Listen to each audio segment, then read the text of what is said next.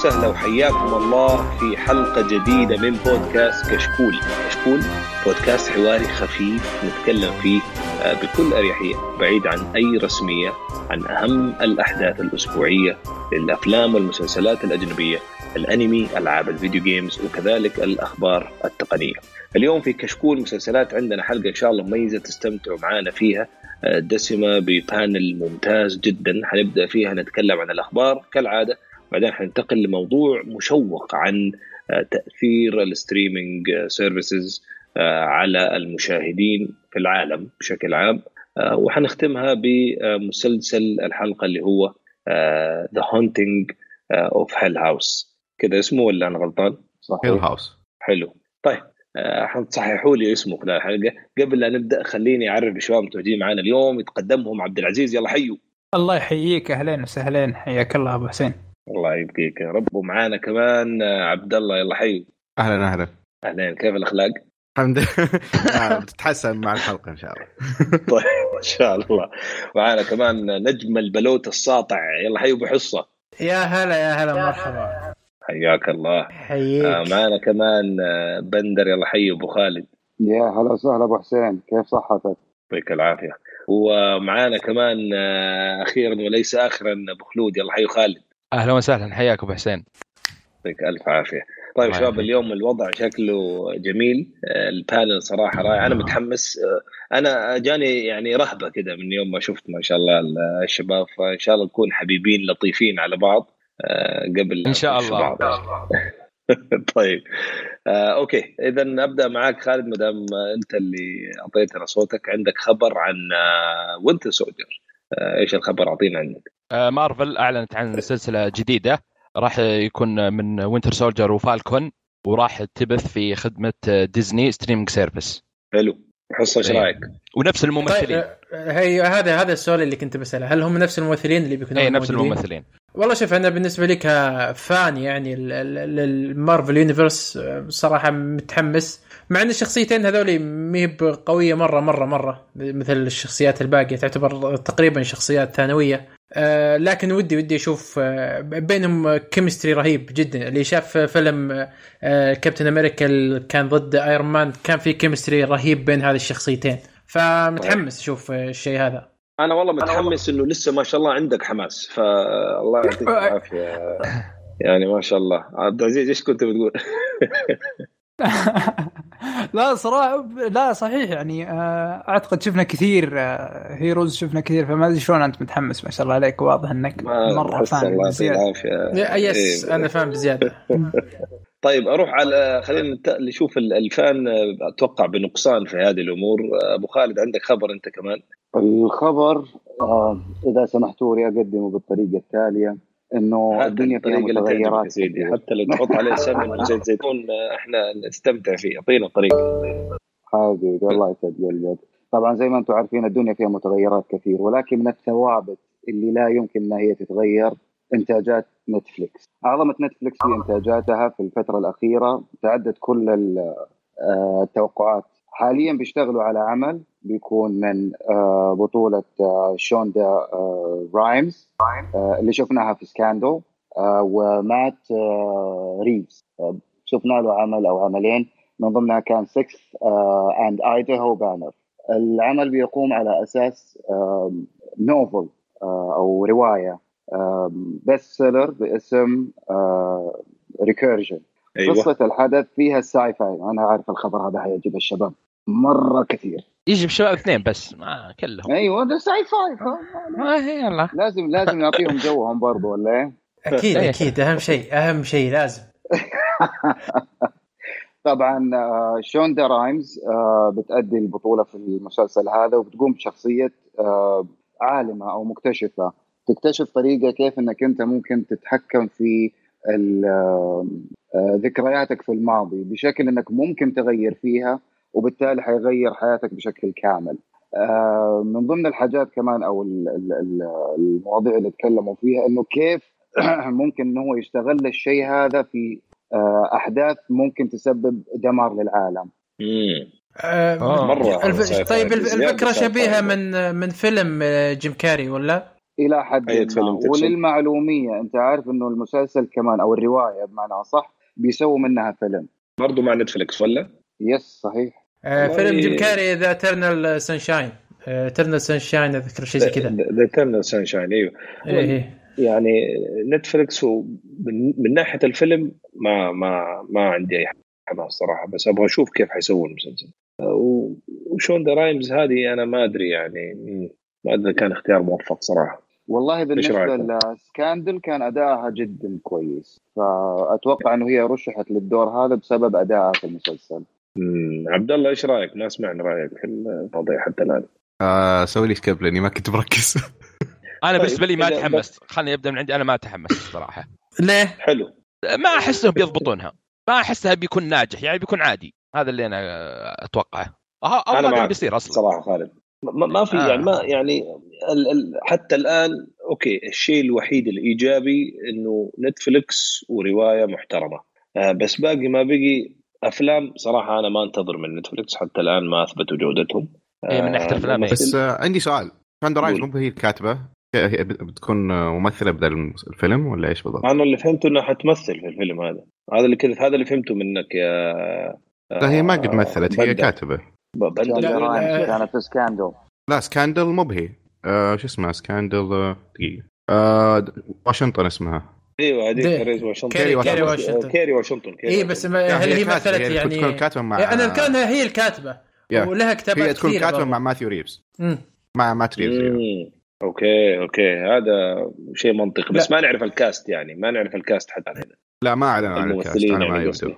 آه okay okay okay. طيب نشوف ال cast يمكن حيفرق صراحة كثير حيفرق. بس صراحة هي كاتبة يعني مميزة ومات ريفز برضو عنده أفلام كويسة فهي ممكن يتحمس صراحة. أنا أنا شو أنا شفت صورتها أذكر إنها طلعت في حلقه عشان كذا أقول ما يعني ما أدري كانت اختيار موفق يعني بس يبدو إنه هي اللي كتبت أو أو شاركت في كتابة المسلسل. لا لا هي هي كاتبه آه، كتبت Grey's Anatomy برضو. حلقات كثيرة من. Grey's Anatomy و Scandal يعني بس هذول العمليات okay. تقريبا اللي آه، كانت مركزة فيها لا هي ال creator حقت Grey's Anatomy أصلا. إيه إيه. و creator Scandal وبرضو على زيادة على كذا إنه عندها ثمان أعمال مع Netflix موقعين أوف. معها. اي أذكرهم. اي أذكر وقعوا أعمال كثيرة معها. آه، أذكر قلنا الخبر آه. هذا. حلو حلو. يعطيكم العافية على التوضيح. طيب آه عبد الله عندك هذا الخبر الآن. okay. آه الخبر الجاي هو عن آه، حبيبنا ستيفن موفت اللي كنت اسبه في كل الحلقات بس الحين بمدحه. آه ستيفن موفت هو آه، سوى معه آه، شارلوك. دقيقة أتذكر اسمه. آه بيسوون مسلسل اسمه مارك جا- جاتيس. أيوه. حيسوون مسلسل لشخصية دراكولا. بيكون mini series لل BBC و Netflix بشراكة يعني. زي و- نظام شارلوك. تقريبا. إيوه زي نظام شارلوك. هم الاثنين سووا شارلوك ترى على فكرة. اي عارف عارف. آه، okay. بس هنا بامدح ستيفن منه. آه، بحلقات Doctor Who قبل ما يكون الكاتب الرئيسي هو الحلقات اللي كتبها ستيفن موفت هي كانت أبرز الحلقات وأفضل الحلقات في ال run حق آه، ال run اللي قبل ما يمسكه. وبرضه شارلوك. الموسم الأول كان مرة رهيب. عشان كذا آه، أنا مرة متحمس خرافي لدراكولا. خرافي كان مو برهيب. ممتاز كان ممتاز. عشان كذا أنا مرة متحمس لدراكولا للموسم الأول. هذا هذا. الخبر اللي يحمس مو ب إي ثلاث حلقات متأكد إنها بتكون مرة ممتازة. بس إذا طول أكيد بيفشل زي العادة. اي صح. لا لا شوف شوف هو معلومة أنا يعني هو ترى كان شارلوك ب- الكتابه والت- والتنفيذ والخطة كل شيء كانت على موسمين فقط الأول والثاني. آه الثالث والرابع والأشياء هذه كلها كانت عشان المسلسل نجح ويبون فلوس زيادة وحل بزياده ف صحيح لكن حلب محترم. لكن كانوا عارفين لكن كانوا عارفين لأن يعني نهاية الموسم الأول قيل لك إنه في موسم ثاني فكانوا عارفين إيه. يعني مو إنه اتفاجئ يعني كو أوه ما لا إيه، لا الموسم بس الأول إيه والثاني إيه أنا. قلت كان لك عنده إيه أنا خبر. قلت لك الأول والثاني آه، أنا تكلمت عن أنا الثالث والرابع حتى نهاية الثاني حتى نهاية الثاني على فكرة يعني هو هو رتبها على أساس إنه في ثالث برضه ما تفاجئ يعني مو إنه جو مثلا فجأة قالوا له أوه ناجحين يعني يعني زي بعض فترات Prison Break مثلا. جو فاجئوا الكتاب وغيروا الكتاب بس عشان يحلبوا ويمشوا. لا هو هو نفس البني آدم يعني, يعني أنا أنا أشوفها سقطه الثالث والرابع. يعني جدا. ما تعذر له فيها يعني أقصد. طيب آه. آه، أبو حصة عندك؟ آه، ما دام عندك كمل عندك. عندك الخبر اللي بعده. آه عن عندي الخبر. اللي بعده عن مسلسل Penny Dreadful آه هذا مسلسل نزل في 2014 و2016 آه ثلاث مواسم ما أدري إذا أحد منكم شافه على قناة شو تايم. آه قالوا إنهم بيسوون له إعادة إحياء بقصة جديدة آه، بعالم جديد. آه لكن تقريبا في نفس الفترة الزمنية اللي هو كان فيها. آه المسلسل أنا شفت منه تقريبا أول موسم آه وما عجبني مرة صراحة. آه لا شفت نص نص الموسم الأول تقريبا. وما أذكر أنه شدني بشكل كبير فسحبت عليه. والموسم هذا برضو يقولون يعني راح يتكمل من نفس الفكرة ونفس الاحداث يعني هو الفكرة إنه آه، في تاجر آه، يحب الأشياء السوبر ناتشرال آه، شو اسمه راح الساحره أو ترى شايفه من زمان بس احاول اتذكر راح إيه. الساحرة أنا ممكن أساعدك لو تبغى. أنا شفت المسلسل كله على فكرة. طيب ليش مخليني كذا جالس أتعب؟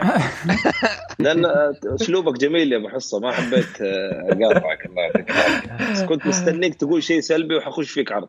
أوف. لا أنا أنا ما عجبني عموما. فقلت لك أنا من البداية نظرت نص الموسم الأول ولا وما عجبني ال- ال- الجو العام شوف هو هو مسلسل يعني نوعا ما يطلعك من ال comfort zone وأنت تتابع يعني يطلعك من الجو ال- ال- المريح. ما ادري إذا في أحد فيكم شاف True. Blood مثلا أنا شفته آه إيه True Blood كيف ما أنت عارف كمية اللخبطة ما أنت عارف هم يبغوا يسووا يعني vampires ولا يبغوا يسووا أي سوبر بالضبط، natural ولا بالضبط. هو هذا اللي- هذا أنت اللي حسيت فيه. يسووا بالضبط بالضبط Penny Dreadful نفس النوع لكن بحب بحبكة خرافية وتمثيل أكثر من رائع آه طب السؤال فهو- آه، ال cast بيكون موجود؟ ولا لا لا cast جديد؟ آه لا راح يسوون cast جديد تماما. هذا إيه. لا لا في الخبر ذكر أنهم راح يسوون cast جديد تماما. على فكرة هو غير, أنا غير ال cast يعني الموجود. ما- ما أتوقع إنه هو مسلسل يعني خلينا نقول للذوق العام ولا حيعجب أي أحد لكن في نفس الوقت آه، دائما كل واحد فينا عنده أشياء ما يحب يظهرها للناس أسرار كذا في حياته. هذا هذا المسلسل لازم يكون سر عندك ترى. ما حد- مو لازم تقول لأحد إنه عجبك عرفت؟ يعني شوفه ولا تشارك الناس رأيك إنه عجبك أنا أتوقع بحصه ترى عجبه بس قاعد عشان. عشان عندنا- خلاص لا تفضحنا طيب لا تفضحنا خلاص. فضحت الحين ابو حسين و- بس فعلا هو كمية الغموض والسوداوية اللي في المسلسل آه، غريبة يا أخي غريبة هذا. المسلسل على فكرة أنا كنت دائما أبغى أشوفه ولما نزل على. Netflix عندنا قلت خلاص إيه. أكيد بشوفه بعدين لما قبل ما ابداه تكنسل. طلع قرار الكنسلة بعدين. خلاص وأنا- من أنا- راسي. أنا أنا أنا أقول لك شوف الموسم الأول. لأن لأنك اولا التمثيل يعني صراحة مستوى أنا. على فكرة مرة من fan كبير لإيفا جرين. ممتازة في المسلسل شيء ترى فيه لها مشهد.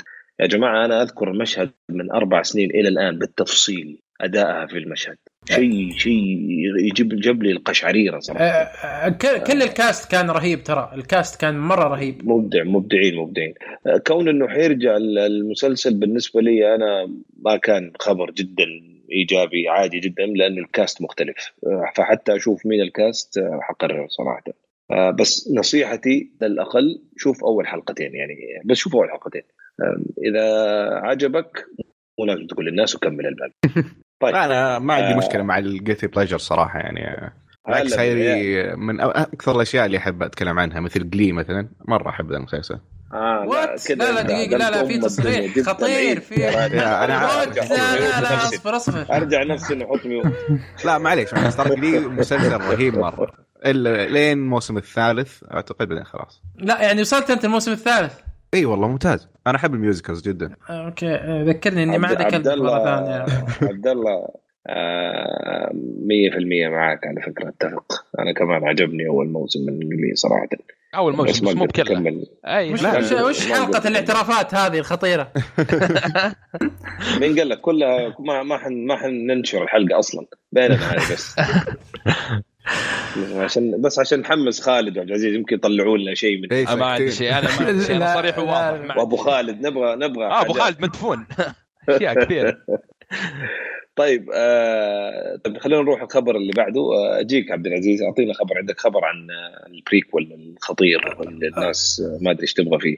okay okay. آه الآن عندنا ال prequel تبع Game of Thrones اللي أشوف HBO ماشيه فيه بخطى ثابتة من أول ما تم الإعلان إنه في أربعة بعدين آه انضمام جورج آر آر مارتن للفريق. ولما نقول انضمام جورج آر آر مارتن معناته أول أربعة مواسم من Game of Thrones يوم كانت الكتابه خارقة للعادة. راح نشوفها برضو بهذا ال prequel آه بعدها يوم تم تحديد آه، العصر اللي فيه آه، ال prequel نفسه آه، كان شيء مرة ممتاز.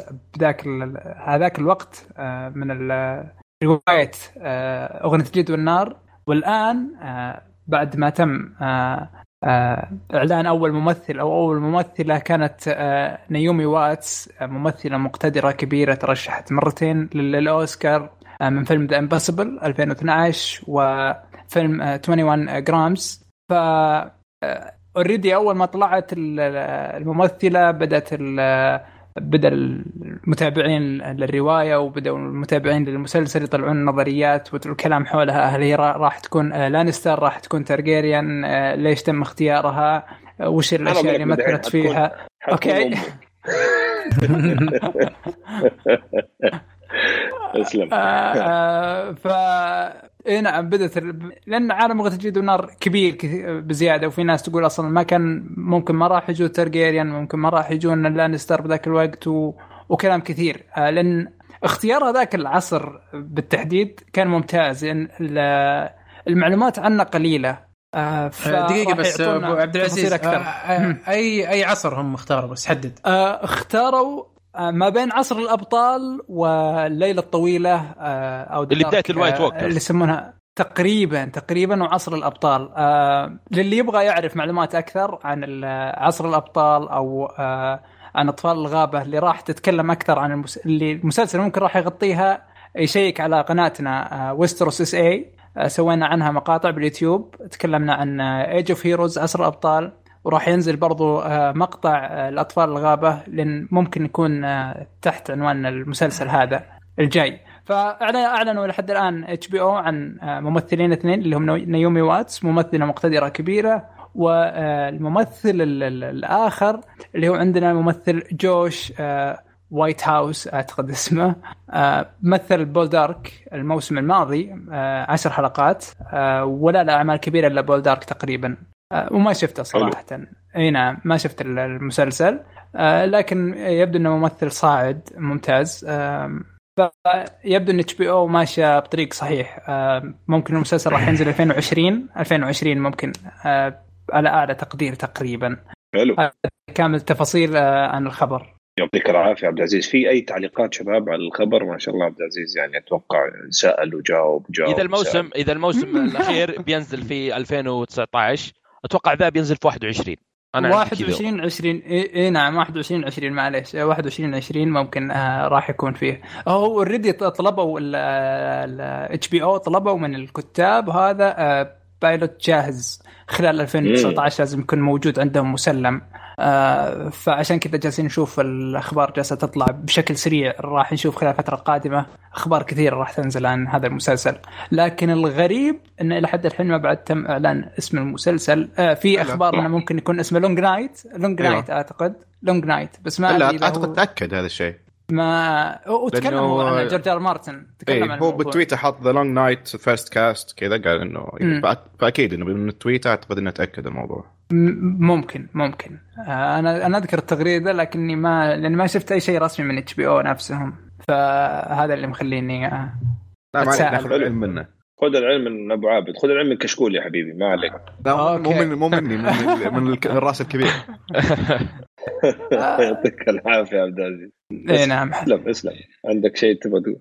لا بس خلصنا. آه، فأنا متحمس الصراحة. آه، لأنه أتوقع راح يكون كتابة كويسة وعصر ممتاز ذاك ال Age of Heroes في أشياء تفاصيل كثيرة. وبرضه حمسني موضوع الجماهير يوم بدت على طول تفتح التساؤلات والنقاشات وكل شيء عن الموضوع هذا. آه، لأن نقاشات جيم ثرونز ولا تغنى الجديد والنار. صراحة حلوة يعني ممتعة بشكل عام. آه، وبس طيب سؤال بس. بالخبر. هل تتوقع آه، راح يكون طويل؟ أكثر من يعني أكثر من ثلاث مواسم أو أربعة؟ لا أتوقع انه راح يكون ثلاث أربع مواسم لأنه واضح ال- السيناريو اللي هم راح يمشون عليه متى راح يبدأ ومتى راح ينتهي. آه، شوف آه. أنا بس كل كل اللي أتمناه إنه ما يكون بالضبط زي جودة أول كم موسم من من Game of Thrones أنا أبغى أبغى هذا يكون لا أتوقع يعني الفليم ال minimum. خلاص ال minimum يعني فهمت علي؟ بدنا نشوف شيء جديد يعني هذاك كان آه، شيء رائع وممتاز ورفع سقف التوقعات عند الناس نبغى نشوف طرح مختلف شيء جديد ما نتوقعه أنا بس هذا اللي أتمناه آه، أنا وافقك الرأي يا أبو عمر آه، يا أبو حسين وافق الرأي وبشده. بعد لا كيف؟ فعلا لأنه أخاف بس إنه يعني يكون. يتوقع إنه خلاص هذاك عجب الناس عرفت فحنسوي زي زي يعني حنطرح المسلسل بنفس الطريقة خلاص ضامنين هذا هذا. السيف اللي يقدرون يسوونه هذا الشيء اللي آه، إنك ت- ت- تبدأ يعني. الموسم يمكن الموسم الأول يبدأ بشيء زي كذا لين يجمعون جماهير و- ويجمعون الناس فأتوقع ممكن بداية المسلسل أو الموسم الأول يكون زي كذا. ممكن أتوقع. لأن هذا هذا ال safe choice حقهم يعني. بس بس بس بس أنت في أنت في أنت في يعني مو نفس الموقف. already عندك قاعدة جماهيرية ضخمة حتشوف. صحيح. يعني ممكن أنت من أول حلقة تلقطهم. مو لازم يعني كمية التعري هذيك عشان مثلا تستقطبها. يعني أحد أهداف التعري في الموسم الأول من Game of Thrones كانت عشان تلملم. آه، خصوصا المواسم الأولى يعني أنا أتمنى ما يكون في هذا النوع من التوجهات بالذات ويكون آه. مركزين على كذا شيء آه، فاخر أتوقع آه، لو كان آه، ممكن راح يكون التركيز عندنا أكثر من آه، جنس موجودين بذيك الفترة اللي هم بين أطفال الغاب أو البشر والرجال. الأوائل فممكن راح نشوف الصراعات وراح نشوف التحالفات آه، وبعدها آه، الليلة الطويلة وممكن يوم تنتهي الليلة الطويلة ينتهي المسلسل ممكن إيه فأتوقع ممكن راح نشوف آه، الفكرة اللي مثل كذا. حلو. بس مم. ماشي. يعطيك العافية عبد عبد العزيز. أغلبية الناس متحمسين وإن شاء الله حن يعني نحاول نغطي ال- الأحداث الجديدة عن عن هذا الموضوع قد ما نقدر في الحلقات القادمة إن شاء الله من البودكاست. طيب آه أنتقل. باقي عندنا كمان آه خبرين. أجيك بندر أبو خالد عندنا خبر عن كيت بلانشيت. كيت بلانشيت. وما أدراك ما كيت بلانشيت الله. She's an Oscar أنا دقيقة بس. أنا أعشق. هذه الممثلة عشق عشق جدا. مو هو خرب علي لما قال كذا على طول كيت بلانشيت كنت أبغى أدخل بدخلة قوية بس يلا معليش. FX عندها عمل جديد ناوي إنها هي تشتغل عليه من بطولة كيت بلانشيت. العمل اسمه Mrs. America لو كنتوا قريتوا في التاريخ آه، سابقا فترة السبعينات كان في ال- ال- الصراع اللي هو قائم بين الرجل والمرأة والكفاءه بينهم وكيف إنه ممكن للمرأة إنها هي تحل محل الرجل وتعمل آه، الأعمال اللي بيقوم فيها الرجل. طبعا ال كيت بلانشيت بت- بتجسد الشخصية حقت آه، القيادية اللي كانت ماسكة الموضوع هذا. وكيف إنه خلال ال- فترة السبعينات قدروا إنهم هم آه، يحرروا المرأة حلو إيه، جابوا يعني- جابوا لهم reference جابوا القضية هذه reference كثير في أفلام آه، أذكر صحيح. في فيلم أنا صحيح. شايف قريب آه، جابوا له reference آه، أتوقع آه، هو Marvelous Mrs. Maisel جاب ال reference إيه ولا؟ إيه إيه صحيح فعلا إيه. فيه. بس هنا يمكن راح يركزون عليه والله أنا جدا جدا جدا متحمس صراحة يعني توليفة جميلة مت- ممثلة ممتازة وشبكة شغلها محترم. لا لسه كمان حيحمسك أكثر مين اللي كاتب العمل؟ مين؟ دافي وولر اللي كتب Mad. Men بالضبط. Desperate Housewives Mad Men Desperate Housewives Housewives. ستون wow. بقوة حيكون جدا. بس هو limited series أبو أبو ثمانية يعني؟ ثمانية حلقات فقط. آه تسعة. ثمانية تسع. حلقات. ثمانية وتسع حلقات. وعندكم فكرة متى بالضبط التاريخ حينزل؟ لا إلى الآن ما ذكر التاريخ متى بيكون. والله حماس. هذا حماس. هذا معليش هذا حماس. بس دافي وولر تراها. كاتبة وليس كاتب. أنا قلت كاتب ولا أنا غلطان؟ لا قلت كاتب. ما عليه أنا أعتذر أوكي. أعتذر. أعتذر. لا النفسية واضحة يا أبو عابد. أوكي أنا أعتذر. سحبت. لا هو, هو ترى كل الكلام وركز على كاتب وكاتبة. قال لا لازم صح ساب. كل شيء إيه. عرفت؟ إيه ساب مرة أي شيء. لا بس معليش يعني أنا أذكر إني قلت كاتب بس إذا قلت كاتب فمعليش أسحبها. طيب ال- مشكلة. ال producer على العمل بيكون آه، أو حتكون عشان ما يقول لي رجال ولا حرمة. آه، ستيسي شير. ستيسي شير آه، اشتغلت على آه، Gattaca و Erin Brockovich. حلو. فاكرين العملين هذه أكيد أنتم. أكيد أكيد طبعا فاكرين شباب بالذات يعني عندهم. صراحة خبر. يحمس ومسلسل إن شاء الله. يكون مضبوط. وعلى قناة كنت FX حقول أكيد الشباب هم آه، أكيد متحمسين. أنا أنا أحترم صراحة FX جدا يعني فمتأملين إنه يكون شغل نظيف. طيب آخر خبر معانا اليوم أبو حصة آه، إيش وضع هنري كافل آه، الخبر هو مو بخبر خبر تقريبا لكن آه، آه، نتفلكس آه، فاجأتنا في تويته نزلتها أو فيديو قصير نزلته آه، الش- للممثل. هنري كافيل بشخصية جيرالت في The Witcher الفيديو تقريبا كان 23 ثانية. آه، يمشي هنري كافيل بال costume حق شخصية جيرالت ويشرب أحد المشروبات اللي اللي يشربها جيرالت بالعادة. وبس انتهى الفيديو. آه، فكان شيء تشويقي يعني آه، وضح لنا كيف راح تكون الشخصية وش أشياء أشياء كثيرة توضحت أنا بالنسبة لي. آه، أولها إن ال- القصة راح تكون في زمن قديم يعني أتوقع كانت في بدايات جيرالت لأني ما شفت أي علامات في وجهه. أنت لو تلاحظ إنك لو تشوف لو تلعب اللعبة وجهه مفقع مفقع مرة. فهذا مع عوامل التعرية ومرور السنين. ف- بداياته. أيوه فهذا شبابه. أنا أتوقع أنا أتوقع فما إي. صحيح لأنه حتى شخصية يونيفر الممثلة شابة برضو. أيوه بالضبط. فأتوقع إنها كانت في بداياته. في ناس كثير ما ش... ما عجبهم الكاستم أنا ما أدري حسيت إن الإضاءة خافته بزيادة ما ورتنا الشكل كامل. أه وأنا ما أدري ليش. هو في صورة ترى كان شكله أفضل. إي الصورة إيه. أحسن من الفيديو. جدا. وش آه، رايك لكن- لكن أه بالنسبة لي أنا انطباعي يعني أه ما تحمست ولا أني قلت ولا أه بتحمس زيادة ولا على نفس حماسي الأول يعني ما تغير شيء. نهائيا ما تغير شيء. أنا أتفق معك ما. تغير شيء. أهم شيء ما. يجيبون العيد في القصة وبس. ولا ما الله. نفس الشيء. ما ما تغير شيء بعد ما شفت الفيديو. صراحة أنا يعني شفت ولا أنا صراحة. عبد العزيز كنت حجيك. تفضل. شفت الفيديو آه، وما جاز لي صراحة هنري كافل بالشخصيه ابدا ما جاز لي. حسيته cute. بس. صراحة. اي هو على بداياته عشان كذا ما؟ تشوف فيها علامات أه، الحرب ولا شيء زي كذا. أمم، إيه ف اي نعم. أنا قلت لك- كيوت بزيادة ما أه ذكرني في اورلاندو بلوم في The Lord of the Rings قسم بالله تحس إنه elf والله تحس إنه elf. إي أيوه أيوه إي نعم صحيح ما لكن نشوف نشوف بالمسلسل. بدري يمكن إيه، أعتقد نشوف بالمسلسل. اي جدا جدا بدري. جدا بدري. ال- ال- الفيديو ما وراك شيء.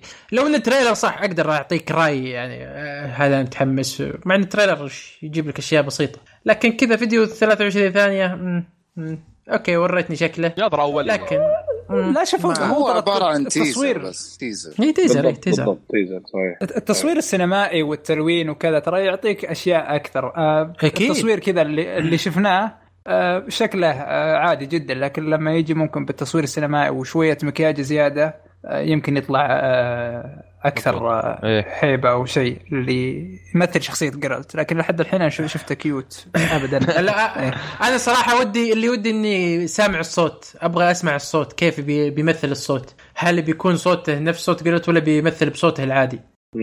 لا بيضبطه بيضبطه. ما عليك. أتوقع برضو بدري على هذه يا أبو حصه بس أتفق معك هذه حتفرق كثير صراحة. هي تفرق كثير مرة. إيه إيه أتفق معك. طيب على أي حال كده يا شباب إحنا أتوقع غطينا فقرة آه، الأخبار. يعطيكم ألف عافية. آه، إذا تسمحوا لي ننتقل لأتوقع فق- فقرة إن شاء الله حنستمتع في النقاش فيها مع بعض ونسمع آرائكم المختلفة. آه، أبو عابد أجيك عشان تعطينا بما إنك أنت اللي يعني طرحت فكرة ال- الموضوع موضوع الحلقة. أعطينا قدم لنا موضوع الحلقة. آه، خلينا نبدأ النقاش من عندك. أوكي. كمقدمه للموضوع هو الموضوع الفكرة عن تنافس بين الشركات الستريمينج سيرفيس مثل نتفليكس امازون برايم هولو وحيجي في المستقبل أو بالمستقبل القريب مرة. آه آه ش- حق ديزني ديزني اسمه معليش. streaming service حق ديزني وبيكون في حصريات كثير لكل آه خدمة. كل stream متفرقة ومن إنتاجاتهم ومن إنتاجات شركات ثانية. وهنا آه لاحظ بتقرير ط- طلع الشهر الماضي إنه بعد انخفاض شديد في استعمال ال- التـ torrent والقرصنة للمحتويات التلفزيون أو الإنتاجات التلفزيونية صار في ازدياد بالفترة الماضية. فبعد انخفاض الحين. رجع الازدياد للقرصنة. فهل السؤال اللي نطرحه هنا هل إنه بسبب الحصريات هذه وبسبب كثرة ال streaming services اللي كانت مرة مسهلة علينا بالسنوات الماضية الحين صارت هي اللي تصعب علينا الموضوع إن نتابع المسلسلات وانه لازم نشترك بأكثر من خدمة. مثلا آه نتفليكس في البداية كانت تعرض آه مسلسلاتها أو مو بالبداية يمكن قبل كم سنة آه كانت تعرض تعرض مسلسلاتها ال original تعرض مسلسلات الشبكات الثانية تعرض أفلام من الشركات الثانية لكن شيء في شيء شوي شوي هذه الإنتاجات الثانية من القنوات الثانية والشركات الثانية. أصبح عندها آه، جالسة آه، تسحب خدمتهم. إنتاجاتها من نتفلكس. واحدة واحدة. وبرضه ديزني يعني كان عندها آه كان عندها عقد مع نتفلكس إنه يعرضون أفلامهم آه مباشرة بعد بعد السينما. يعني أفلام Avengers أفلام الأنيميشن حقتهم كلها تكون موجودة في نتفلكس لكن بالبدايه من السنة الجاية الأغلب إنه حتوقف. وحتكون كلها محصورة على streaming service حقهم. وبرضه لا تنسى إنه في الشركات الثانية مثل امازون حيأخذون حينافسون نتفلكس إنهم يأخذون اتفاقات مع الشركات اللي يعرضون مسلسلاتهم مع نتفلكس فكذا آه، نتفلكس حيكون فيها آه، إنتاجات أقل ومحدوده مرة. وبرضه الشركات الثانية كذا حتتوزع بدل ما تشترك خدمة أو خدمتين بتضطر إنك تشترك لست خدمات عشان تتفرج كم مسلسل بس. فهذا السبب زود هذا السبب. الرئيسي اللي أنا أشوفه. في القرصنه بالضبط بالضبط. لا بس شوف هو يعني المشكلة ما هي مشكلة. القرصنة أنا دائما أشوف القرصنة زي ما تقول رد فعلي okay؟ رد فعل لوجود لأن أنت أصلا لو وجدت طريقة سهلة تتابع فيها بشكل مبسط ما عندك مشكلة تدفع لو مبلغ بسيط. اي نفس نتفلكس آه، مسلسلات نتفلكس بالضبط زي أي. نتف- نتفلكس من زمان يعني. حتى نتفلكس على فكرة أول ما بدأت نتفلكس ما كان عندهم أي شيء من إنتاج نتفلكس ومع ذلك كانت برضو لو ترجع مثلا يعني آه لسلسلة أرباحهم كانت ممتازة لأنه أخذوا رخصة من مثلا أخذوا رخصة من من من ديزني أخذوا رخصة من بعض الشبكات المفتوحة وكانوا يعرضوا منتجاتهم إلين جمعوا دراهم وبنوا استوديو صح؟ صاروا ينزلوا منتجاتهم لأنهم عارفين إنه الرخص هذه مصيرها تنتهي. الآن مع إني أنا أشوف ديزني يعني شوية جاية مرة متأخر في ال game بس حيكون عندها ال streaming service آه، الخاصة فيها.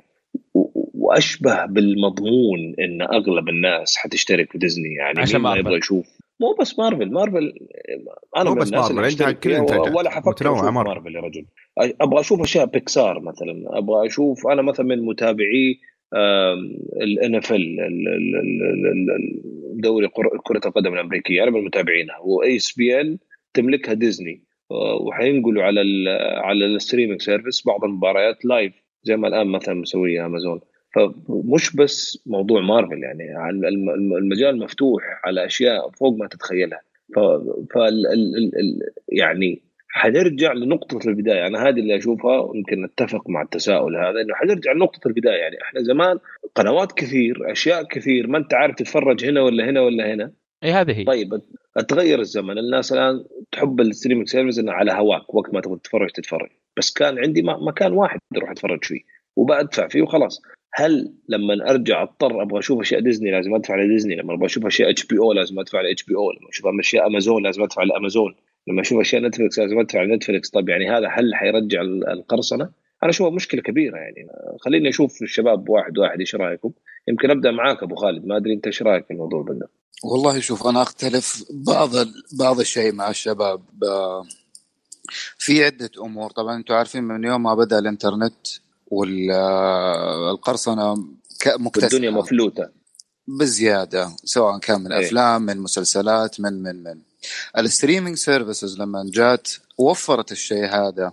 طبعا آه، مع الأسف آه، إنه بسبب بعض القيود والتشريعات اللي موجودة. عفوا. بعض التشريعات الموجودة هذه حدت نوعا ما من ال- آه، وجود كافة المسلسلات اللي إحنا عادة بنتابعها على نتفليكس. السبب وجود حقوق للنشر مع قنوات أخرى. كويس؟ آه، اللي سوته نتفليكس زي ما تفضلوا الشباب إن هي جمعت الكم كبير من المسلسلات من الأفلام على آه، قنواتها أو على ال streaming service حقتها. فالشيء هذا شجع العالم إنه آه، يتوجهوا التوجه هذا إنه اشتراكها جدا بسيط. ما هو مكلف والكل قادر إنه هو يشترك فيها.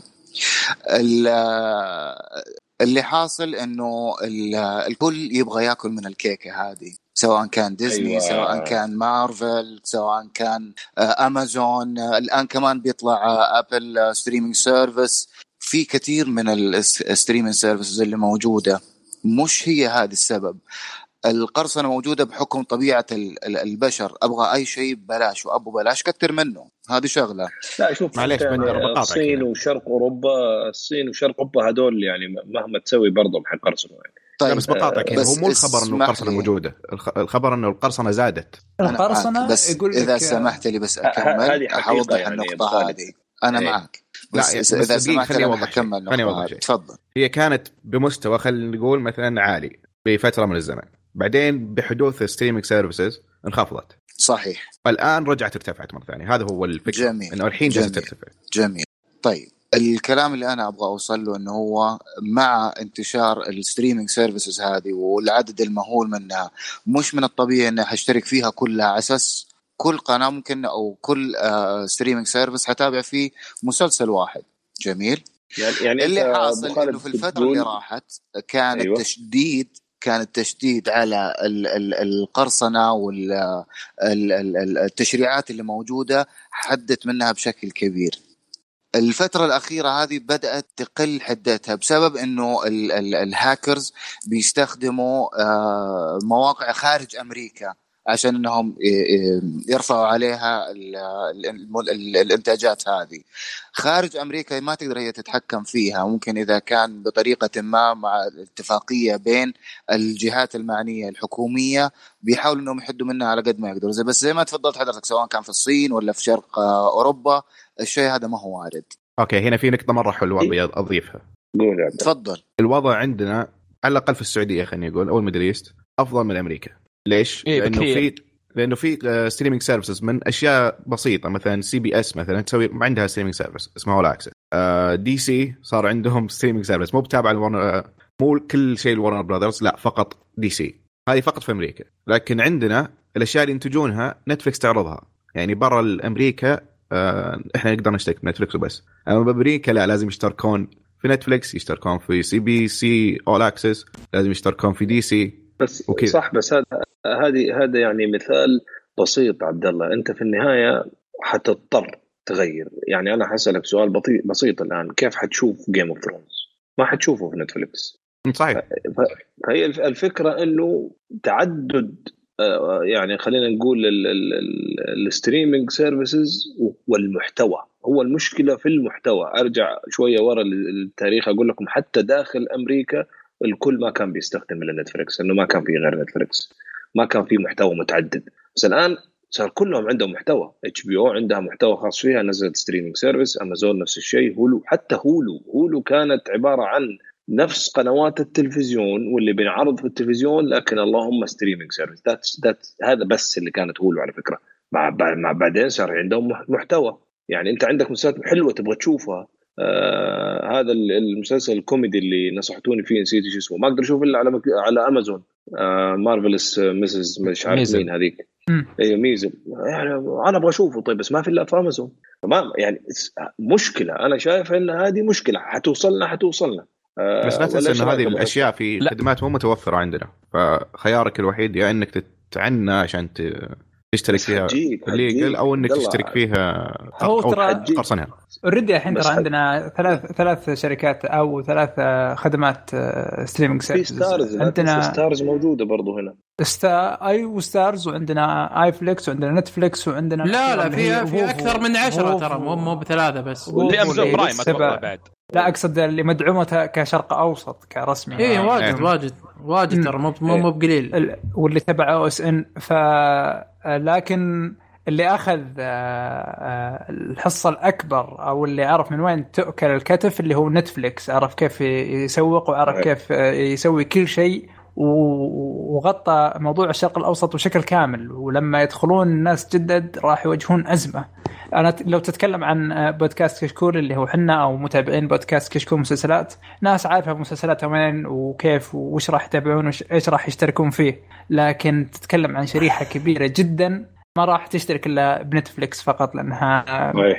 لا لا لا لا يا مسلسلات عادية. لا آه، أنا ما اوافقك الرأي هنا لا. لأن حاليا أنت تتكلم عن المشاهدين اللي اللي هم حنا لكن أنت لا، لا، لا. تتكلم بشكل دقيقة بس لو تتكلم بشكل عام ترى آه نتفلكس ما أخذت من سوق الشرق الأوسط إلا يمكن 10% فقط أو أقل نتفلكس بعد. يمكن المركز الثالث أو الرابع إيه الرابع تقريبا أو, أو فصع ليش؟ لأن ما عندها محتوى آه، خاص في المنطقة انت ما في ما في مسلسلات عربية ما في هو جاي- يعني جاي آه لا. بعلم فاللي مستحوذ على السوق حاليا اللي هو شاهد. شاهد هو ماخذ أكبر نسبة أكبر حصة في السوق. ترى. أنا أنا شايف هذا أنا وبعد شايف هذا ستارز لأن هذول مختلف. تقدم لك تقدم لك أشياء آه، مخصصة لل- للعرب أو موجهة لنا بشكل كبير آه، غير Netflix Netflix موجهة للناس اللي تتابع أجنبي من قبل.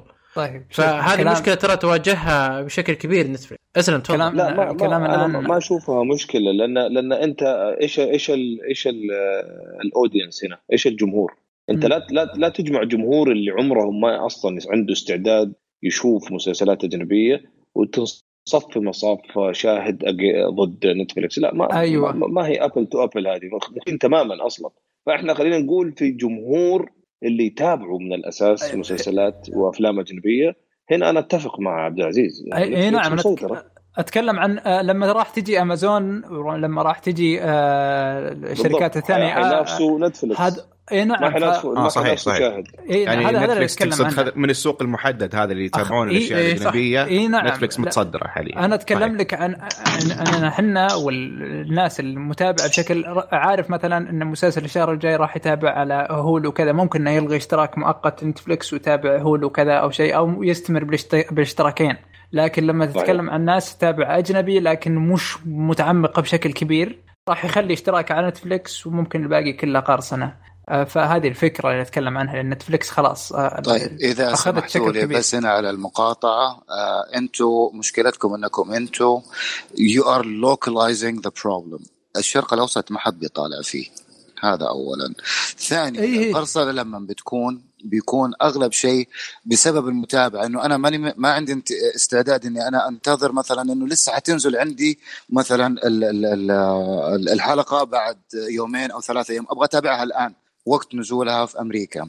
اللي بيحصل إنه ليش القرصنة بتصير بالشكل هذا؟ أول شيء لأنه من وراها من وراها فلوس، أنا لما أرفع على موقع معين وبيجيني متابعات وبيجيني مشاهدين بيجيني على الفلوس على ال- ال- الشيء هذا.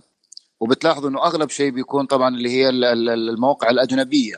والعربي بيأخذ من من الأجنبي. فانتشارها أكثر شيء بيكون زي ما قلت لك إنه سواء كان في أمريكا أو في آه، شرق أوروبا أو في الصين. كحماية لل آه، آه، لمدخولاتهم ال- ال- ال- ال- الهاكرز هذول هذا شوف دقيقة بس خليني بقى شو أقول الموضوع من وجهة نظري أنا الشخصية من من حكم تجربتي إيه،. أنا الشخصية. آه، يعني قبل آه، أتوقع أنا أو أو كل اللي كانوا يتابعون آه، ما كان عندنا مصادر إن نشوف المسلسلات الأجنبية إلا ممكن MBC أو إذا كان عندك فلوس تشترك Showtime. بس هذه المصادر الوحيدة اللي كانت موجودة عندنا. فإحنا صر إيه فكنا نضطر أن نحمل من من ال torrent ونحمل من النت. بشكل سهل وعلى طول وسريع ويتحمل معك ومرتاح وتشوف HD وكل شيء. آه، فصرنا متعودين على الشيء هذا. ما حتى Showtime ما ما ما صرت تتحمس إنك تشترك عندها لأنك خلاص كل شيء تبغاه أنت موجود تحمله في ضغطة زر. أه بعد ما Netflix دخل السوق عندنا صراحة أنا بالنسبة لي شخصيا صرت قليل قليل بشكل قليل جدا إني أحمل من ال torrent. إذا ما كان موجود على Netflix أو إني ما أقدر أشوفه آه، streaming يعني اونلاين آه، أتعجز أحمله. يعني مو بزي قبل. نفس الشيء؟ إيه ف واشتراك Netflix قليل جدا يعني مو مو بذاك المبلغ القوي. يعني 39 بالشهر مي مي بشيء آه، كثير ابدا. فصرت بال... ما ما أحمل إلا ممكن الأفلام لأن الأفلام ما ما فيه مصدر ثاني آه، السينما ما ألقى لها حجز ابدا فما في إلا ال torrent اني احمل أبو حصة اذا أنا تفضل. أنا شايف الوقت مناسب إني آه، أسدح لك السؤال هذا استحي قلبي. طيب انت اذا إذا الأشياء اللي تبغى تشوفها أصبحت أكثر من خدمة آه، streaming إيش حتسوي؟ حترجع شلون؟ القرصنه ولا حتشترك فيها كلها؟ هذه هذه النقطة. هذا هذا الكلام. الموضوع اللي هذا اللي إحنا. نتكلم عنه أنت إيش. حتسوي طيب؟ أبغى اعرف آه، هنا راح آه، بما إنك تكلمت اترك الشخصية، عالم عالم تعكس. لا شوف لا لا ص- صراحة. تعكس واقع ك- كثير من الناس فابغى أعرف إيش حتسوي إيه هذه هذه النقطة هذه هذه المشكلة الأساسية. يعني آه، شوف مثلا أنا عندي حد مثلا خلينا نقول 100 دولار أو 150 دولار شهريا. ما راح ما راح أتعداها. راح أشترك مثلا في أمازون في آه، هولو في لا آه،. نتفليكس. آه، تقريبا أنا أقول لك يعني فكرة فقط. آه، إيه. إذا تعدت هذه المية لا خلاص. يعني أنا ما راح أشترك مثلا في خلينا نقول في ديزني عشان مسلسل واحد. احمله من النت واحمله من تورنت وانتهى موضوعي. أقدر أجاوب على السؤال؟ آه، تفضل. أيوه هذا حيجيكم كلكم. م- يعني إيه، نعم. السؤال واحد ورا الثاني بس. خلينا نسمعك يا عبد الله تفضل. لكن دقيقة بس لكن مع. كثرتها عموما. هي تعتمد على كم أنت كم streaming service وكم راح تشترك أنت كم راح يطلع عليك. بس آه، أبو عابد ذكر نقطة مهمة إنه آه، بالنسبة لنا إحنا لمنطقتنا ترى هذا شيء ممتاز لأن أكثر ال- المسلسلات والأشياء هذه إلى الآن وأكثر streaming service إلى الآن ما ما أخذت آه، شهرة عالمية أو ما وصلت للعالم كله زي زي نتفلكس صحيح لكن لكن فاشتراك نتفلكس يفيدنا. بشكل كبير. حتجي اي مؤقت اي اي فكرة. مؤقت اي صحيح. الموجة حتجينا أنا بس قبل اتفضل. المايك عبد الله آه، أبغى أرد شغلة بس على نقطة ذكرها أبو خالد.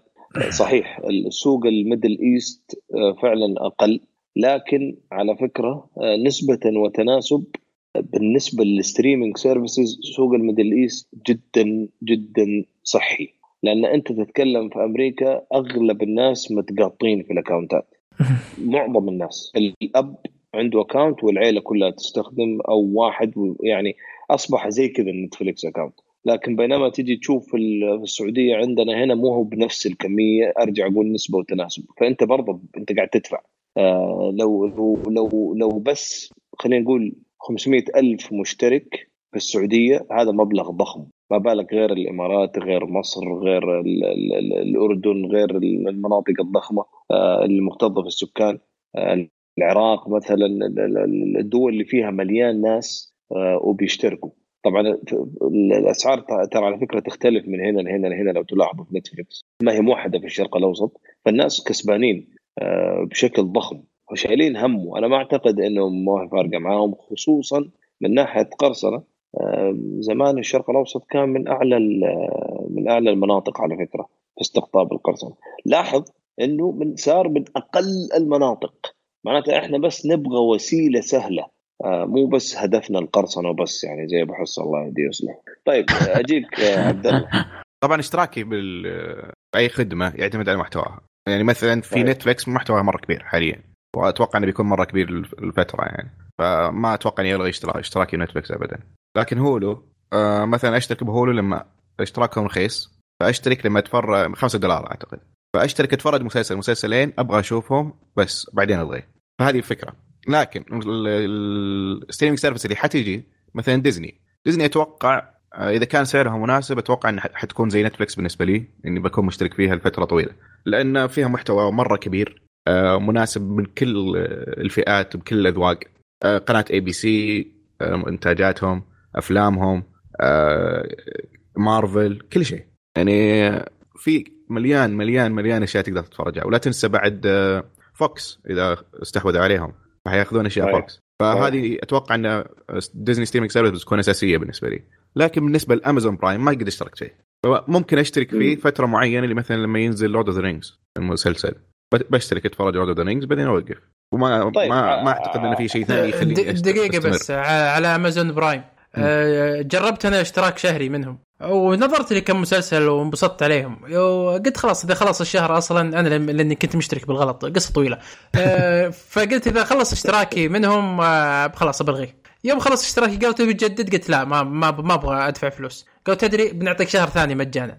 قلت أحسن وأحسن. اعطوني شهر مجانا كملت كل المسلسلات اللي عندهم وخليتهم. خلص اشتراكي ولا دفعت شيء. صح صحيح. لا لا أمازون أمازون جيدة صراحة جدا. خصوصا لو كنت تستخدم باقي الخدمات. هذه ميزة أمازون إنك تقدر تستخدم بال- بال Prime account أشياء ثانية كمان الوصول السريع والأشياء هذه يعني. أي هذه هذه. هذه أهم ميزة في أمازون. هذه أهم إيه. ميزة. بالضبط آه، طيب آه، خالد يا أخي ما سمعنا ما سمعنا رأيك نبغاك تخش تحاري الشيء يا موافق مختلف آه، لا لا داخل هادي أنا قرصان. أصلي آه، نبغى أنا أتكلم عن. نفسي شخصيا أتكلم عن نفسي شخصيا إيه. اللي بيحدد إني أشترك بأي خدمة على. شكلك قرصان من أول وآخر لا لا لا لا لا, لا, لا. ماشي على مطلوب على. على رأس آه، القراصنه اللي يحدد اشتراكي المحتوى على الشهر مثلا إذا بينزل في شهر نوفمبر محتويات كثيرة على نتفليكس راح اشترك في نتفليكس إذا في أمازون ولا هولو منت... بس مسلسل ما راح أشترك فيه عشان أتابع مسلسل هذه من وجهة يعني. أنت أبو أبو أبو, أبو شهر يعني شهر وتتنقى بس هذه متعبة شوية كل شهر جداً حتبدأ- متعبة. يعني لا, أنقل من لا, خدمه لا خدمه نتفليكس أنا نتفليكس لا مو بكل شيء دايم في المكتبة فيها كبيرة وتتجدد. بس إذا إيه. أتكلم عن أمازون ولا هولو ولا ديزني إذا كان راح ينزل بس مسلسل في الشهر اللي بتابعه ما راح أشترك فيه. أشترك بس عشان عشان أتابع مم. مسلسل واضح وضحت وضحت. يعني أنت متفق مع الحلول اللي طرحها عبد الله إيه طيب داخل ببراءة أتوقع أنا مشاكل أكثر. طيب آه، عبد العزيز. ما عندي مشاكل ما عندي شيء. آه طيب أنا بالنسبة لي صراحة آه، الآن يعني أنا ما راح أتكلم عن المستقبل الآن. آه إذا ما كان في مسلسلات راح أتابعها على نتفلكس أسوي على طول إلغاء إشتراك. اشتركت الشهر الماضي عشان المسلسلين المسلسل هذا ومسلسل الحلقة الماضية كلها عشان راح أتابعها واشتركت. فموضوع التنقل بالنسبة لي راح يكون آه، بسيط يعني آه، وأشرت أنا إني راح أتنقل أجمع لي كذا مسلسل آه، وأشترك وأشوف المسلسلات اللي فيها. بعدين اتركها أروح لخدمة ثانية. فهذا الحل اللي ممكن راح اتبعه. وبالنسبة راح يكون صعب أو ما صعب ترى يا شباب الموضوع بالجوال. أنا ما أدري كيف تسوونه. ما في أي جهد بدني خارج لا لا ما هو ما هو ما هو يعني ما هو جهد مم. بدني. يمكن أكثر ما أنك أنت بسهولة ممكن تنسى. يعني أنت عندك يمكن إيه، لا 24 لو ساعة. لو نسيت حيندفع حق الشهر الجاي. ما أدري بس انت. مربوط عندكم ال calendar بالاشتراكات والأشياء هذه اللي أتوقع مربوط للي يستخدم ال calendar كثير اللي هو بالجوال أمورك راح. تمشي زي الحلاوة فنتفلكس عندي وكذا كل شيء ماشي عندي بال calendar للي معه آه،. جوجل كالندر طلعت أنت اللي أنا را- ش- شوية وأروح على التك كشكول ف إي نعم مو- مجرد ما أشترك على طول موجود على الكالندر ال- الاشتراك. تبعي متى ينتهي ومتى يبدأ بس راح تضيع إذا في. أكثر من اشتراك إذا مشترك بأمازون وهولو وديزني بنفس الوقت. قصدك اي بنفس الوقت اي لا أنا ما أنا أقول لك ما راح اشترك كلها بنفس إيه، الوقت. هذا- هنا ما عندي. ميزانية 150 دولار بالشهر أنا مثل ما أسلف البعض ممكن اعطي ممكن أعطي آه، أتوقع مقرصنة ترى المبلغ مقرصن كان طيب. آه، أبو خالد نسدح عليك طيب نفس ال- نفس الاستفسار آه، اليوم انت لو حابب تشوف أكثر من محتوى إيش حتسوي؟ خصوصا لو مضطر كان معروض من مكان أشترك. مختلف. مضطر إني أنا أشترك. حتشترك يعني في كل مكان. بالضبط لأنه حتابع هنا وحتابع هنا. مسألة إني أنا والله أحمل وأتابع وأشوف مسألة بيني وبينك صعبة وخصوصا لما يكون مسلسل أنت حتشوف كذا حلقة فتتابع وتحمل وتتابع وتحمل ما ما هي منطقية بالنسبة لي. والله واضح إنك أنت أبو خالد واضح إنك من النيفي. ما عندك أي يعني ميول قرصانية ابدا. الله يعطيك ألف عافية. الله يحفظك. لا والله ابدا مش الفكرة بس ال- المقصد إنه معليش ليش أتعب نفسي وأنا قادر إنه إن شاء الله أتابع اللي أنا أبغاه بطريقة شرعية. شرعية صحيح. بس يا أبو خالد تشترك في خدمة وما فيها إلا مسلسل مثلا تتابعه؟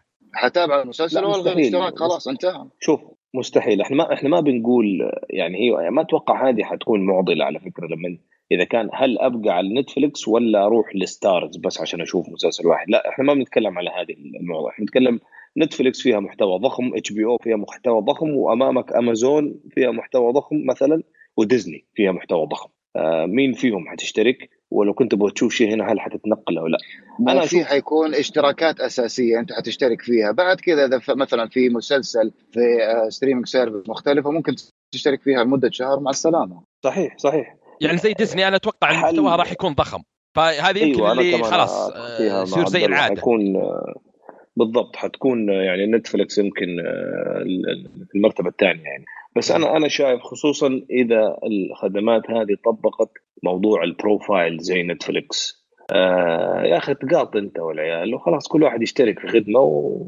ونشوف إيه، هذا راح. تفيد. نتفلكس و... أنا أتوقع إنهم يحدون من ذا الشيء أمازون لا ما حيحدوها لأنك أنت تشتري أعلى ند- أعلى خدمة حتكون محددة ب- باكثر من آه، إذا كان في فئات أيوه اي 100% حيكون فيها فئات زي الآن نتفلكس. عندهم فئات بس بشطح عنده شوي. مثلا يعني بس آه، في أحد. فيكم قد اشترك بسبوتيفاي إي أنا آه، اشتركت أنا okay سبوتيفاي العائلة لما تأخذ اشتراك العائلي اللي يعطيك خمس accountات سبوتيفاي مرة معقدين الموضوع. يعني لازم تقدر بنفس البيت. نفس ال...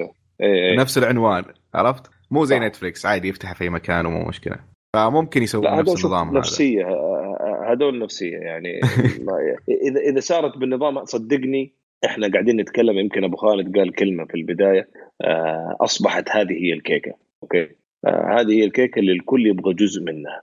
إي صحيح اللي- مثل ما قلت لك إنه كثير قنوات حتى محتواهم قليل برضو يبون يسوون جداً. streaming server جدا.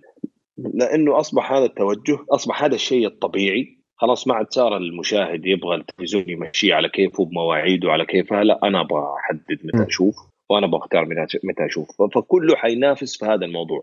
اللي حيجي من هذول ال streaming services ويسوي زي سبوتيفاي صدقني حينسحب عليه على طول يعني. ما في مشكلة. يعني سبوتيفاي في فترة من الفترات يعني ترى مرة سيطر من أكثر ال- ال- ال- الخدمات كان المستخدمة. عشان كذا أخذ وجه. لكن صدقني حيرجع حيرجع سبوتيفاي. آه، لما تزيد الخدمات آه، Apple Music والأشياء هذه لما تطلع حيتحسنوا حيحسنوا من جودتهم لأن أصلا bad customer experience أصلا تجربه للعميل سيئة.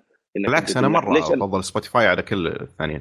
لا لا لا يعني. أتكلم أتكلم على ال shared account فكرة ال share ال- صحيح. الحساب المشترك. أنا أتكلم عن الفكرة هذه إنك تحدد أي. إني أنا أكون في نفس البيت. يعني كأنك تقول إذا أنا سافرت في رحلة عمل ما أقدر أسمع خلاص راح عليك ولا أصلا اي متى تخلف أسحب عليكم احسن لك آه، اقرصن أفضل لي. فأعتقد إنه أغلبهم أعتقد إنه أغلبهم سواء HBO أمازون ديزني آه، أو حتى غيرهم وآبل حيكون عندهم الحساب ال- آه، يعني خلينا نقول يمكن ال- الفئة الأعلى الممتاز ولا إيش حيسموها. وحيسمح إنه يكون في أكثر من profile آه، يعني أنا إحنا صراحة هذا إحنا الآن مثلا أتكلم عن نفسي أنا بما إنه كل واحد اتكلم عن بعض تجاربهم. آه، إحنا زي كذا يعني مثلا أنا مشترك في امازون آه، أخوي ماخذ النتفلكس ال high account وأخوي الثاني already عنده HBO Now ومدري اتش بي أو جو ف يعني already عندنا كل كل صراحة ال- الخدمات متاحة ومتشاركين حاطين يعني زي ما تقول username و password واخترناهم سويا موحدة ونتفرج مع بعض باستمرار. آه، وأنا شايف هذا حل بسيط جدا سريع خفيف آه، حتى أخف من عبد العزيز إنه يقعد يغير كل شوية في الجوال. يقول لي دحين هذا مو أخف منه عبد العزيز. وأرخص كمان ما تحتاج 150 دولار ولا ولا زي ما قال البعض يعني. إيه. لا بس بس بعد كم سنة لازم تجيبوا تجي- لكم إخوان جداد يا أبو حسين. لأن بتكثر ال streaming service. بس بغض النظر يعني لما ان تلا- شاء الله. تطالع لها من جهة نظر اقتصادية بتكون مكلفة. بغض النظر يعني أنت بت... مشترك في القناة هذه لمجرد إنه عندها مسلسل واحد. طيب خلاص خلص المسلسل. هل حكمل اشتراكي أو لا؟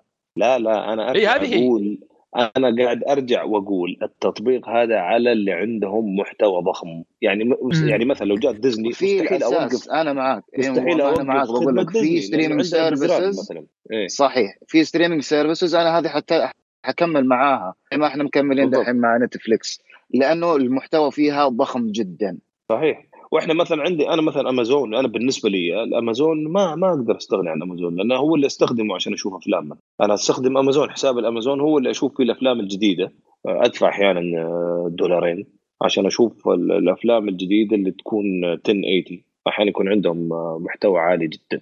أفلام جديدة جديدة يعني لسه ما حدث فبالنسبة لي امازون كمان أيضا مهم وعندهم أي فيلم على فكرة ممكن تشوفه. لو حتدفع على الفيلم أي فيلم ممكن تشوفه آه، سواء موجود في المكتبه أو ما هو موجود. فكل واحدة عندها مميزاتها وحتنزل مميزات HBO نفس الشيء على فكرة. HBO بس يعني عندي سؤال هنا. مشكلة HBO إنها ما هي متوفرة. هنا عندنا في الشرق الأوسط هي متوفرة عن طريق OSN كمكتبة آه، إيه نعم. مشكلة. لكن أنا ما هنا في عندي تعليق مرة ما أبغى أشترك في غريب OSN أنا تفضل. بي- بيتنا قول. مشتركين في OSN أوكي؟ لكني ما قد شفت Game of Thrones من خلاله. يعني عندي التطبيق حقهم. عندي ريسيفر حقهم مم. بس ما اتفرج من خلاله دائما اقرصن ليه؟ تطبيقهم. سيء مرة وما أبغى أجلس على التلفزيون. بوقت معين عشان أتفرج أبي أتفرج بوقت اللي أنا أبغاه والتطبيق. آه عندهم تطبيقين وكل واحد يسوي من الثاني عشان كذا أنا قرصن الحقيقة أنا أنا عندي اتش بي أو جو لأنه أحد زملائي أيام الدراسة في أمريكا ما زال عنده HBO فقاعد أستخدم ال streaming service عنده من هناك أي خدمة VPN وأقدر أشوف ال HBO زي الحلاوة هنا. Everything. والمحتوى جبار حق HBO واللي أحلى من كذا إنه عندهم كل شهر يغيروا الأفلام وأفلام كلها جديدة اللي تنزل. يعني مش بس محتواهم في المسلسلات لكن أيضا في الأفلام. اللي يحب HBO ويعرف ال shows والمسلسلات اللي عند HBO يستاهل تكون عنده الخدمه أذكر أيام الجامعة في أمريكا أغلب الشباب ترى كانوا مشتركين في HBO محتواهم ممتاز. ولا ولا حتحصل أي شيء من محتواهم موجود في Netflix على. آه بس هنا نجي للخدمات الجميلة اللي يقدموها Hulu و Amazon برضو. Hulu و Amazon ممكن تشترك في شبكة عن طريق Hulu و Amazon. يعني من أمازون أنا ممكن أشترك في كل محتوى HBO من أمازون لكن له مبلغ إضافي. آه ومن Hulu ممكن أشترك في كل محتوى Showtime بس برضو له مبلغ بسيط إضافي وحتى ما هو ذاك المبلغ الضخم يعني. اشتركنا فيها فترة صراحة وكان كان ممتاز. كل محتوى ال Showtime السابق والحالي آه، وكذلك HBO فأنا من تجربتي لأنه بتزيد وبتقل والخدمات اللي بيقدموها من هذول اللي بيقدموها هذول ممتازة.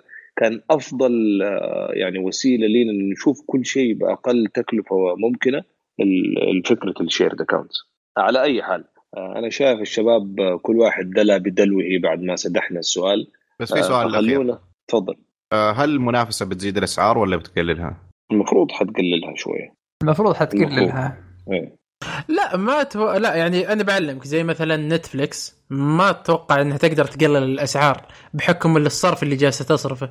لكن مثلا آه streaming ثانية آه، عند already عندها محتوى already عندها أشياء ثانية آه تقدر تقلل السعر. فما ادري أشوف في بعض ال- ال- المواقع بيكون صعب شوي. طيب السؤال أنا برضو. أنا قول.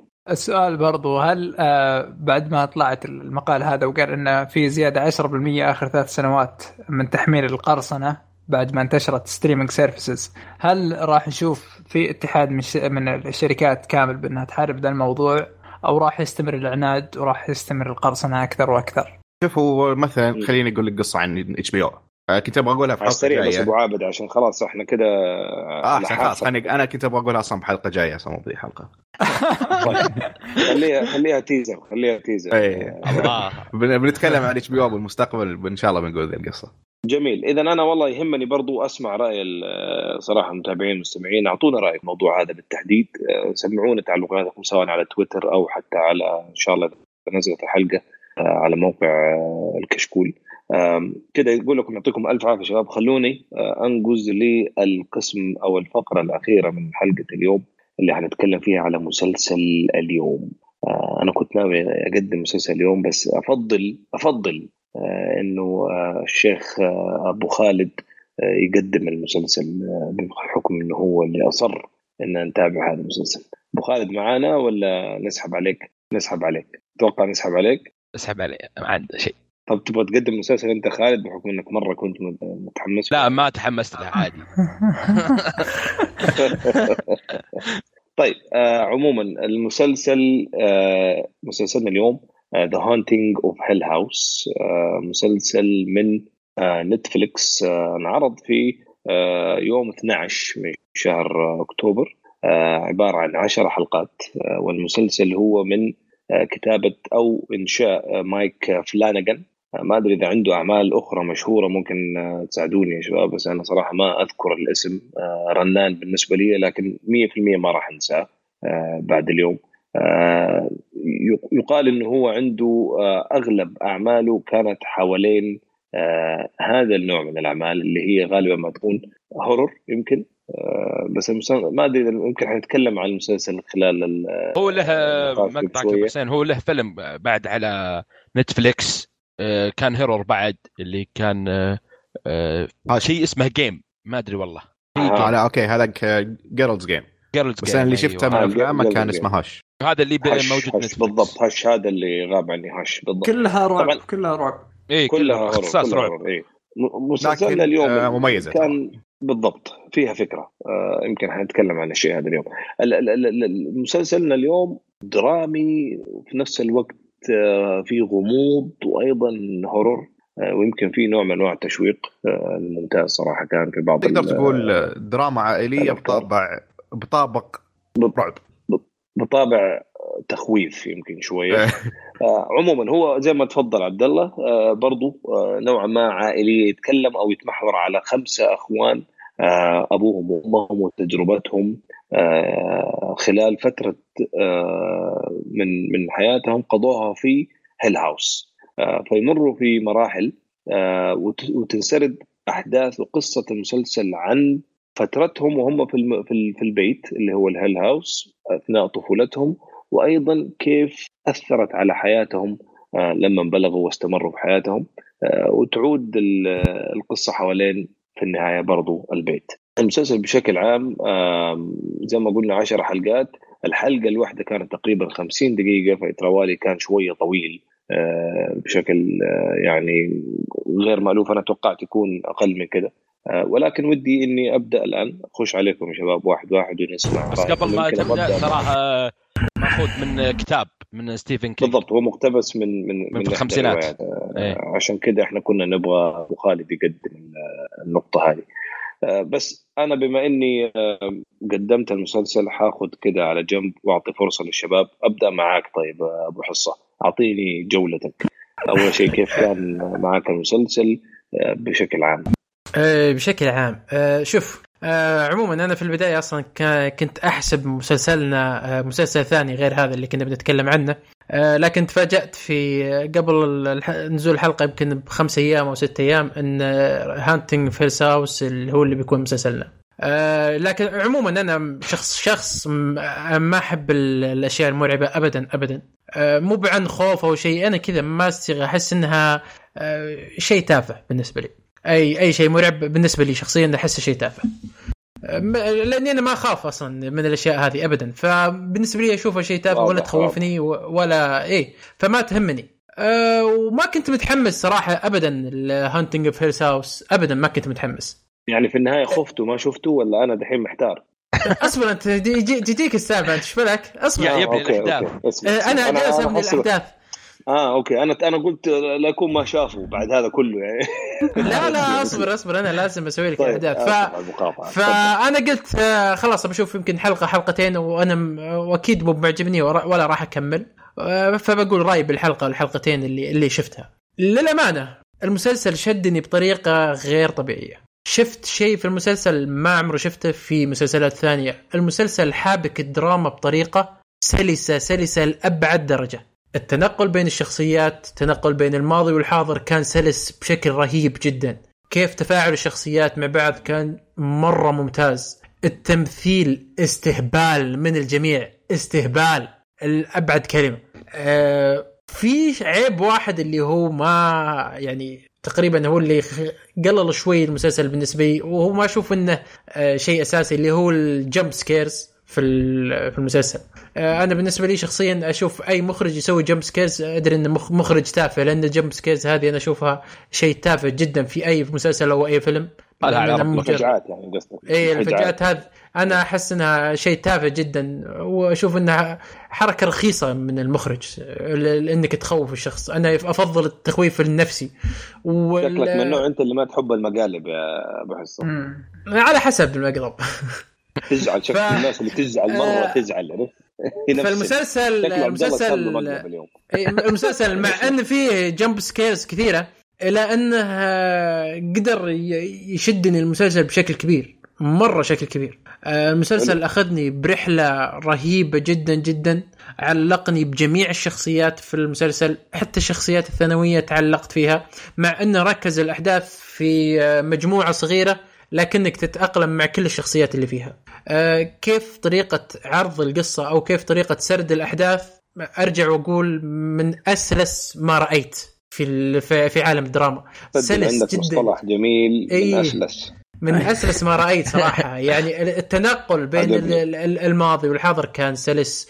التنقل بين الشخصيات كان سلس جدا. غير كذا غير هذا كله طبعا هذا هذا كله كوم وال- والحوارات في المسلسل كوم ثاني. كيف انتقاء الحوارات وانتقاء الكلام في الوقت المناسب كان شيء ممتاز جدا. وفي فكر آه، صراحة خلاني آه، آه، يعني وسع وسع مخي لشيء كبير. أدري أحس إني بتكلم واجد أنا فخلاص أنا طيب، أعطيت شوي من كلامي. فخلي الباقيين يأخذون راحتهم.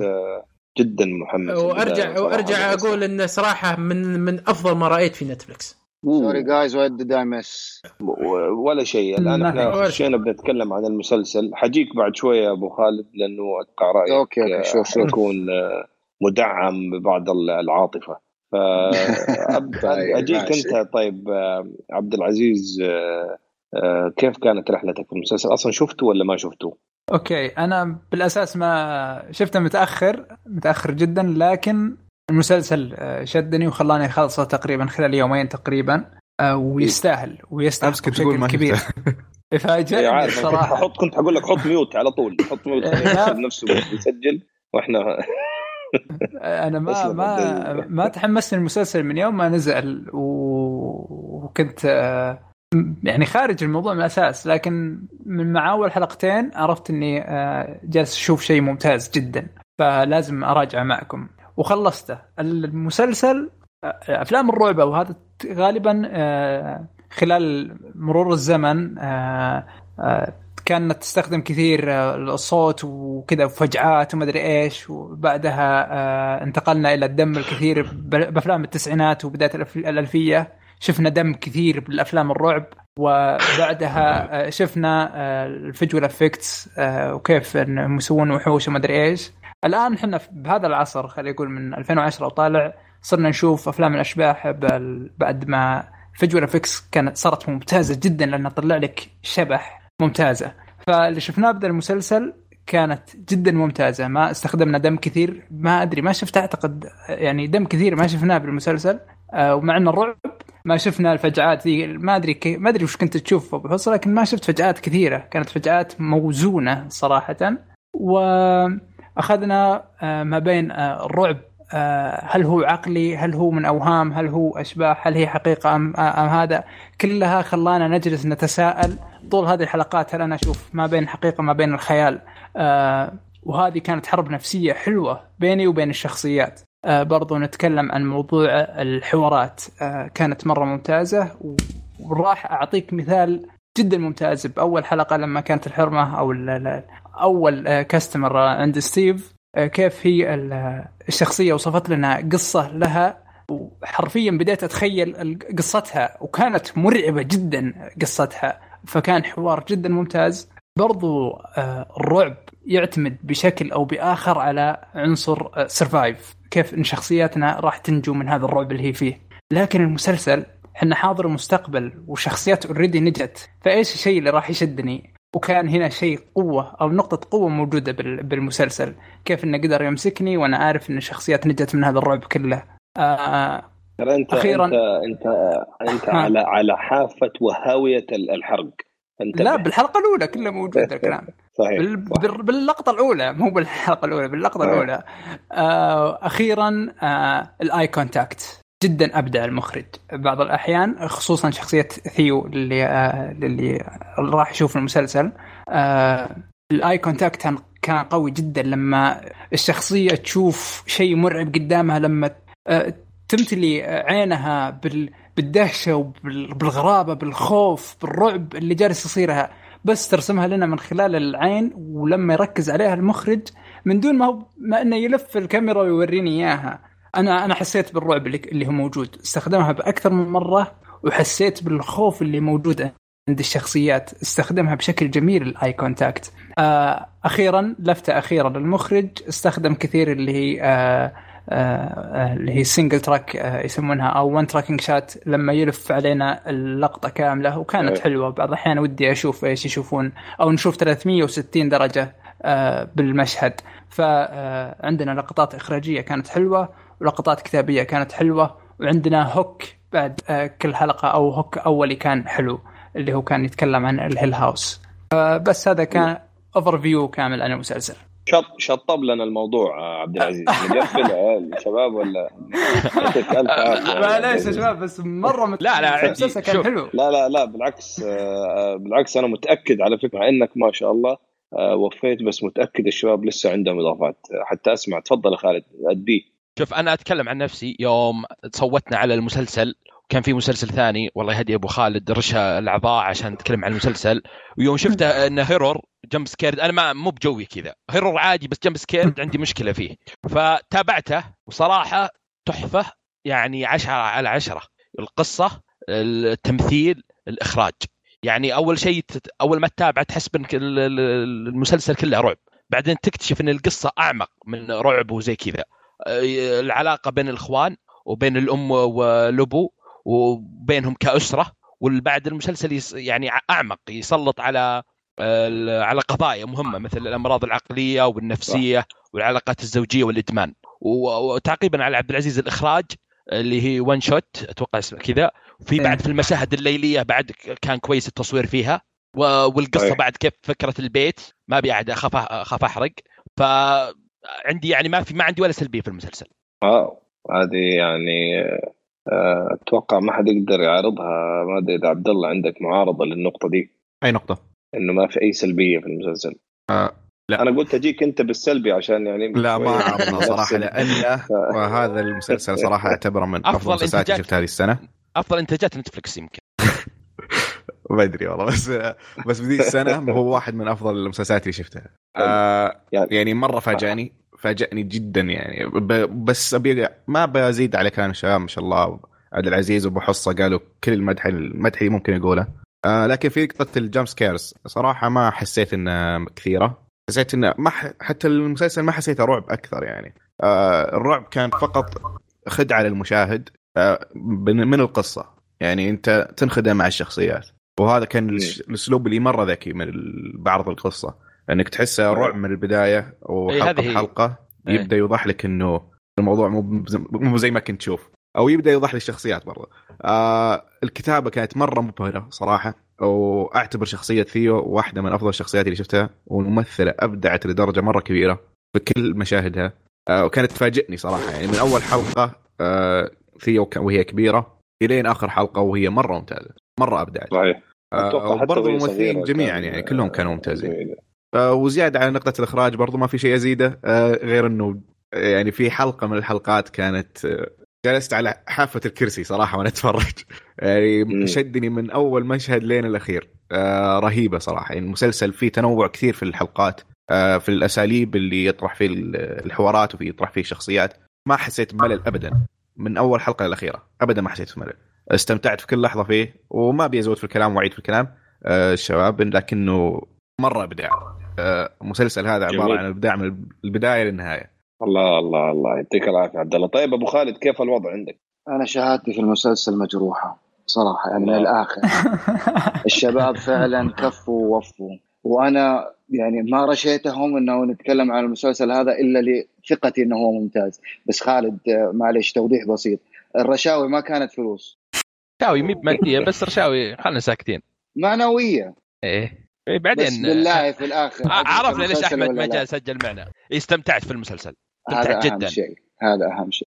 تلخيصا للمسلسل والكلام اللي قالوه الشباب آه، بشكل عام. أسمع. آه، أول شيء نبدأ بالبروز والكونز اللي موجودة فيه. آه، كإيجابيات القصة حبكتها تسلسل الأحداث كان جدا ممتاز. أنا زي ما قالوا الشباب في البداية آه، لما تابعت المسلسل إنه مرعب وخصوصا إنه هو فترة الهالوين الآن فالتوجه إنه أغلب ال- ال- الأسبوع هذا والأسبوع اللي راح كان كل المسلسلات والأفلام اللي بتعرض على نتفليكس أو غيرها من ال streaming services رعب. آه، اللي كنت أخشاه إنه هو موضوع ال- ال- الفزعات اللي كذا فجأة يطلع لي شيء في وجهي. الشيء هذا ما لاحظته إلا في مشهد واحد وكان مبرر جدا المشهد هذا. إنه يطلع فيه ال jump scare هذا. الشخصيات عجبتني خصوصا آه، ثيودورا آه، مرة عجبني آه، تمثيلها. آه، آه، شو اسمها؟ مش تشيلسي. الصغيره الصغيره شيرلي. لا شيرلي. آه شيرلي. شيرلي okay. في مشهد من المشاهد حركة شفايفها وهي خايفة مرعوبة ما هي عارفة تهرج. حركة شفايفها هذه لوحدها أعطتني آه، انطباع أنه هذه فعلا الآدمية عارفة تمثل. الشخصية الثالثة اللي عجبتني كمان كان لوك آه، وهو كبير. وهو صغير ما عجبني تمثيله كان شوية ركيك لكن آه، تمثيله كان جدا ممتاز. وأقنعني بحاجات كثيرة في خلال مسيرته لأنه هو من ضمن الأخوان اللي كان له مشاكل خاصة كده. الأخوان كانوا بيحاولوا إنهم يتجنبوه بشكل عام. ال- الأب والأم تمثيلهم جدا ممتاز. حتلاحظوا طبعا أو لاحظتوا في المسلسل إنه ظهرت شخصية الأب لما كان شباب ولما كان شايب طبعا ممثلين مختلفين مش موضوع مكياج. الاثنين كلهم أبدعوا. وما تلاحظ. في فرق حتى في أشكالهم. لا تحس إنهم هم نفس الشخص. هذا هو صغير وهذا لما كبر.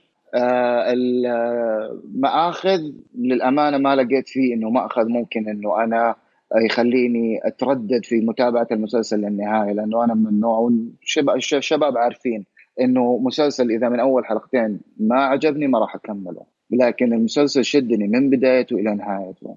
الموسيقى التصويرية في المسلسل كانت جبارة. يعني ماشية وراكبة مع الحدث بشكل سلس جدا. بناء الرعب حلو. ما يدخل لك هو كذا فجأة لا يبني لك هو بالتدرج. إنه أنت حتعرف من خلال متابعتك ترى في مشهد رعب جاي. وبرضه ما يجيك كذا بشكل مفاجئ لا. تستقبله وانت خلاص آه، تنس مشدود. آه، عارف إنه في شيء جاي. وبالرغم من كذا برضه يجيك رعب فيه. الدراما اللي في المسلسل آه، دراما أسرية بتحكي شخصية ال- ال- ال- السبع أفراد هذول اللي من خلالها نوصل للنهاية اللي جدا أعجبتني. آخر حلقة كانت رهيبة لا من إخراج لا من تمثيل موسيقى تصويرية وخصوصا آخر عشر دقائق فيها شدتني بشكل ما هو طبيعي. المسلسلات هذه عادة بتكون قائمة على ال ال ال ال آه، الجنس والإيحاءات الجنسية والمشاهد ال- المبتذلة. المسلسل ما في ولا مشهد واحد من من الكلام اللي أنا بقوله هذا. وهذه عظمة في نص في إنه بالرغم يعني نص في رعب، مشهد في في نص مشهد. ربع مشهد ربع مشهد حتى ما يعتبر طيب. مشهد كامل لأنه كان في جزئيات آه، المخرج حاول إنه هو يكون يعني احترافي فيها. لا فعلا آه، يعطيك العافية أبو خالد. آه، آه، ما عندي شيء صراحة أضيفه على اللي قالوه الشباب. باختصار يمكن أتوقع يعني لا مو أتوقع أكيد أفضل عمل هورر شوف في حياتي أنا شخصيا. لأني أصلا ما أحب النوع هذا من من الأفلام وأتفق فيه مع أبو حصة ما يعني يضحكني. لما أشوف فيلم مرعب أضحك على فكرة لو هو مسلسل يعني أحسه جدا جدا سخيف. ما أقدر ابدا أتعايش مع اللي قاعد أشوفه. آه، لكن هذا كان وضع مختلف تماما. آه، عرفت اللي داخل؟ يعني توقعاتي جدا متواضعة. وصراحة فاجأني خلاني أعدل جلستي وأحترم آه، الشاشة أي اللي نفس قاعد الشيء. صراحة. أشوف منها حسيت الإحساس هذا. يمكن بالإضافة لكل شيء قالوه الشباب الله يعطيهم العافية كمية دقة التفاصيل شيء مو طبيعي. يعني في شغلات يعني حتى رمشة العين رمشة العين وأنا أعنيها رمشة العين لها معنى آه، في بعض المواقف وفي بعض المشاهد. كان في تفاصيل غير طبيعية يعني أشياء وحاجات بسيطة كذا ممكن يلمحوا لها في بداية الحلقة. تحصلها في منتصف الحلقة اللي بعدها ترمز لمعنى ضخم ما انتبهت له. آه، عجبني عجبني برضو الكلام اللي قاله خالد إنه فعلا يحاكي يعني قضايا يحاكي قضايا فعلا آه، قضايا إنسانية قضايا درامية ما تتصور إنك تشوفها في شيء هرر على فكرة. آه، فإنه الكاتب يدمج خلينا نقول واقعية ضخمة يرسل فيها رسائل آه، مستهدفه تحاكي قضايا مهمة في عمل يعتبر خرافي وهرر. آه، صراحة تحية عظمى. أنا عندي بعض ال- ال- الاشياء بسيطة كذا يعني حسيتها كان ممكن تخلي المسلسل أفضل بالنسبة لي. يمكن أهمها إنه في أول كم حلقة في بعض المشاهد أنا حسيت بالملل شوية. يعني يعني طول المشهد بزيادة إلين آه، يعيشني يعني الموقف اللي يبغى يعطيني إياه يمكن هي الأمانة. كانت مبررة يا أبو حسين. بالضبط أنا هذا اللي كنت حقوله هو- يمكن هي طب بقول لك يعني هنا هذا أحس هذا كان أسلوب المسلسل. في البداية هذا. الشيء اي في البداية ما كانت ماشي معي بس مع. الحلقات شبكت إيه. فهذا هذه النقطة الوحيدة اللي في البداية وأنا ذكرتها بس عشان إن شاء الله المستمعين آه، يعني قنعوا في كلامنا وشافوا المسلسل آه، لا تستعجل من هذه النقطة. يمكن ما تعجبك في البداية بس صدقني بعدين آه، حتستمتع فيها. طيب شباب مين اللي حيعجبه المسلسل؟ يعني بس هل دقيقة في كم تعليق؟ عندي قبل ما تفضل. طيب. آه على طاري المشاهد الطويلة إنه في مشاهد آه تعرف إنها وأنت تشوفها طويلة هي وتعرف إنها حتتكرر وحتشوفها من وجهة نظر ثانية مختلفة لشخصية ثانية ترقب لها من بداية الحلقة عرفت؟ وتنتظر المشهد هذا وتشوفه وبرضه تستمتع فيه وأنت عارف إيش حيصير. فكان مرة طريقة عرضهم للمشاهد هذه كانت مرة ممتازة. صحيح. أتفق معك. بس آه، شوي فأنا- آه، بتكلم عن التمثيل. قاطعك يا أبو حسين. على على آه. عميل؟ التمثيل. آه حسب عميل. إيه أسلم. لا عميل ما عندنا. عميل. التمثيل شوف المسلسل فيه آه، سبع شخصيات رئيسية. بس شوف كيف المسلسل جابها بطريقة ذكية جدا يعني. آه، يعني في كل حلقة تقريبا يشرح لك آه، شخصية استعراض حياته يعني. كيف كان أول وش صار علاقته الحين في بالحاضر يعني هذا أكثر شيء التمثيل ابدعوا فيه في المسلسل. يعني أكثر شيء في المسلسل قوي هو التمثيل من الشغلة هذه. كنت أنا أبغى أذكرها وفعلا صادق أخوي خالد. آه أسلوب الطرح كيف إنه خصصوا كل حلقة لشخصية محددة وما حسيت فيها في الملل, في الملل، لا بالعكس بالعكس بنى لك آه إلى آه آخر حلقتين ثلاثة في المسلسل عشان تعرف بالضبط الشخصيات هذه الماضي حقها الحاضر تصرفاتها اللي بتتصرفها الأبعاد اللي موجودة في الموضوع بالعكس كانت الحبكة جدا جدا قوية. بس في نقطة آه. بس أنا بس أحب أنوه عليها. بالنسبة للتمثيل أنا أتفق معكم. ال- ال- الأطفال أنا في البداية صراحة ما عجبني تمثيلهم. لكن مع مرور الحلقات آه، صراحة بدأ بدأ يرقى التمثيل بشكل رهيب. أبا في البداية ما استسغتهم صراحة خصوصا التوأم. حسيت أنه تمثيل عادي جدا جدا يعني تمشي حال آه، مع مرور الوقت آه، بدأ يظهرون صراحة نضوج كبير في التمثيل جدا جدا كبير. خصوصا في أحد الحلقات اللي هي الحلقة السادسة آه، سوى أشياء ما يسويها ممثلين كبار. سوى آه، وصلات تمثيلية إبداعية إبداعية جدا. حلو. آه، بس تفضل. معاك أنا في هذه النقطة. تفضل تفضل عبد العزيز. آه نقطة أخيرة. آه حبيت. آه حركة التوين ثينك أو آه الشيء التوأمين هذه أو شيء حلوة مرة مم. كانت. آه برضو آه أعطاني زي رسائل أو وصلني بعض الأشياء اللي هي آه كيف أن الشخص ممكن يواجه ال- بعض المخاوف وأنا ما ما أنا بتكلم هنا عن بعض مخاوف المستقبل وما أدري إيش لا نتكلم عن المخاوف اللي تدور براسك مثلا. آه يعني قصة طريفة عني. أنا جدا مرة مرة أخاف من العنكبوت. بعض الأحيان ما أنزل من السرير أخاف في عناكب تحت سريري. فكيف يعني ما ما تحب سبايدر مان أنت؟ لا. سبايدر مان شيء مختلف إذا- تماما. إذا تخاف من إذا تخاف من شيء اطبخه على فكرة هذه مثل معروف. كيف؟ إذا كيف؟ إذا تخاف من شيء أطبخه. يعني كله okay. يعني آه، okay. طيب ما علينا من من خوف. اسمع اسمعها نتكلم عن مني بالمسلسل. جربها عبد العزيز ما أنت خسارة. ان شاء الله عاد بس إيه،. معلومه معلومة بسيطة آسف جدا. آه، أنا في كوريا الجنوبية كنت جربت آه، عنكبوت. تفضل. شوف آه، نتكلم عن منه دحين. نتكلم عن مخاوف ال- ال- هذا. فالشخصيات عندنا آه، طلعت لنا لما الشخص كيف هو يقدر يفهم مخاوفه كيف إن الشخص لما يخاف من مخاوفه وكيف لما الشخص يتجاهل المخاوف تبعه وكيف الشخص آه، يتكيف آه، مع المخاوف تبعه. فطلع لنا إياهم وكيف صاروا بعد طول هذه الفترة. ف كانت نظرة حلوة وكيف آلت إليها الأمور آه، لما الشخص ما يتعامل مع ال- المخاوف آه، تبعه. وهذه نقطة كانت مرة أعجبتني آه، بشكل عام بال- بالمسلسل والشخصيات واللي أدت إلى بناء شخصيات جدا جيد. بس آه، النقطة اللي كانت حلوة. وال- والجميل وأنا أتوقع كلكم تتفقوا معايا واللي يختلف معايا أحب أسمع رأيه. لكن ولا أحد ما كان يتوقع إيش حتكون النهاية. ابدا.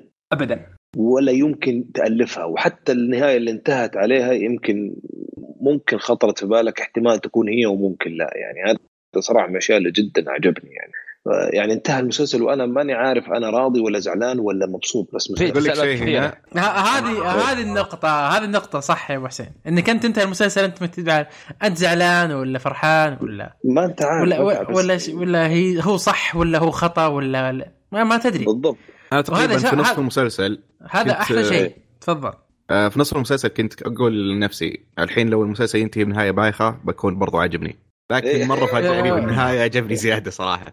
وافق من الرأي. أنا- وافق أنا الرأي أنا بنص. المسلسل قدم لي تجربة خرافية إلى نص المسلسل فعلا فعلا آه، فصراحة آه، آه، كون إني أعترف إنه عجبني شيء هو أنا بالنسبة لي هذه على فكرة نادرة جدا يعني بس كون انه خلاني أتابعه كله بشغف وبحماس أنا بالنسبة لي مسلسل ما راح أنساه وأتفق مع الشباب من أفضل أعمال السنة هذه وأنا بالنسبة لي أفضل عمل هورو شفته في حياتي حتى الآن يعني.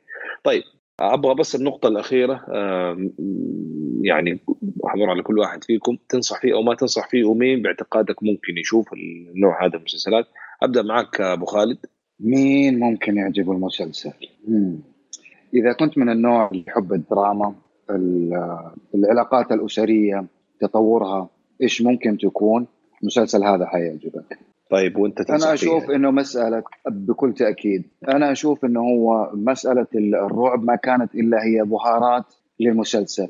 المسلسل في واقعه دراما عائلية أسرية بتحكي قصة أسرة بكاملها والأحداث اللي اضطروا أنهم هم يخوضوها خلال التجربة أو خلال عيشتهم في المنزل اللي كانوا عايشينه هذا.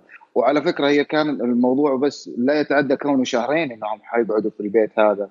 صح. اللي حصل بعد كذا أجبرهم أنهم هم يقعدوا وخروجهم صحيح. منه وخروجهم منه كان لسبب أشد وأقسى. وما حتكتشف الشيء هذا إلا في نهاية المسلسل مع نهاية آخر مشهد.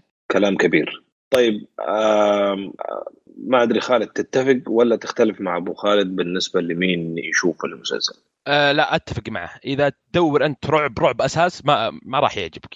إذا قاعد يعجبك الدراما والعلاقة بين والعلاقة بين الشخصيات مع نكهه بسيطة رعب. على خفيف راح يعجبك.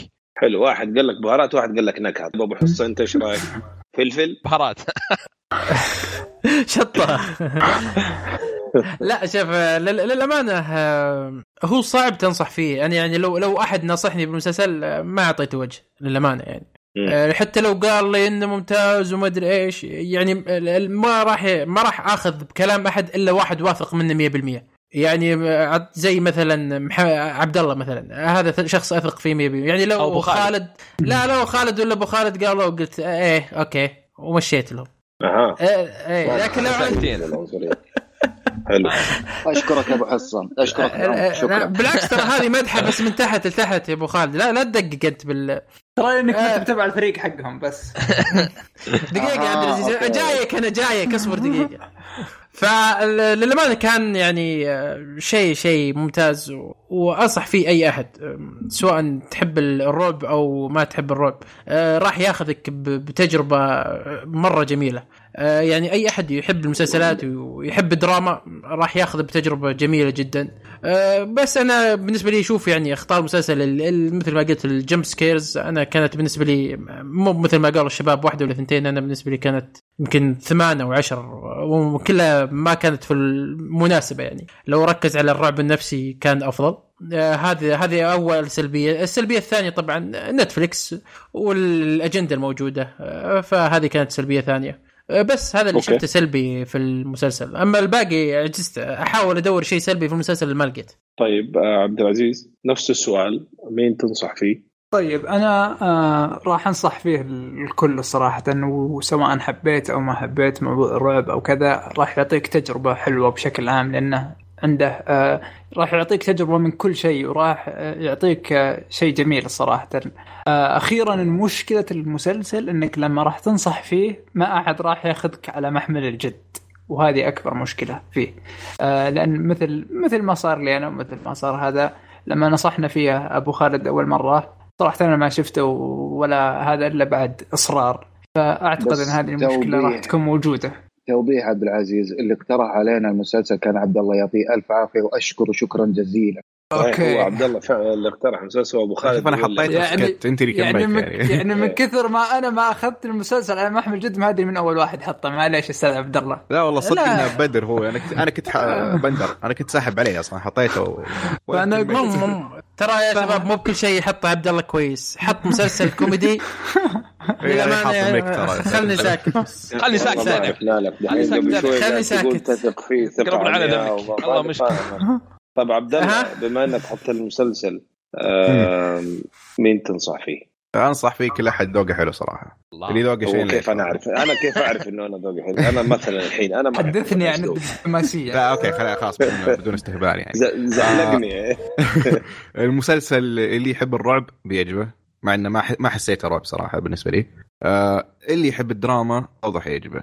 واللي زيي يحب الدراما لكن ما يستمتع بالدراما المملة أو الدراما التقليدية مرة بيعجبه هذا المسلسل. لأن القصة درامية جدا الشخصيات مرة عميقة وتتعرف عليها بشكل مرة كبير آه، من طفولتها وأحداث حياتها وإيش صار معها وليش صاروا كذا. بتشوف أشياء وجوانب كثير للشخصيات وعلاقتهم مع بعض العائلة ككل يعني كانت جدا مميزة. فأي أحد يحب الدراما أكيد حيعجبه المسلسل هذا. فعلا. شوف أحيانا ما يهمش ميولك على فكرة. في في بعض الأعمال بعض الأشياء بعض الأكلات في في شغلات بغض النظر أنت إيش ميولك تعجب الكل. أنا أتفق مع الشباب صراحة. عبد الله عبد العزيز آخر شيء قالوه آم، ما أبغى أنصح أبغى أطلب من الكل يشوف المسلسل. حرام ما ينشاف ده المسلسل لأنه تحفة من كل الجوانب الفنية اللي كل واحد فينا يحب يشوف فيها مسلسلات مختلفة. زي ما قال مثلا عبد العزيز الإخراج كان خرافي اتفقوا الشباب على التمثيل كان آه، رائع.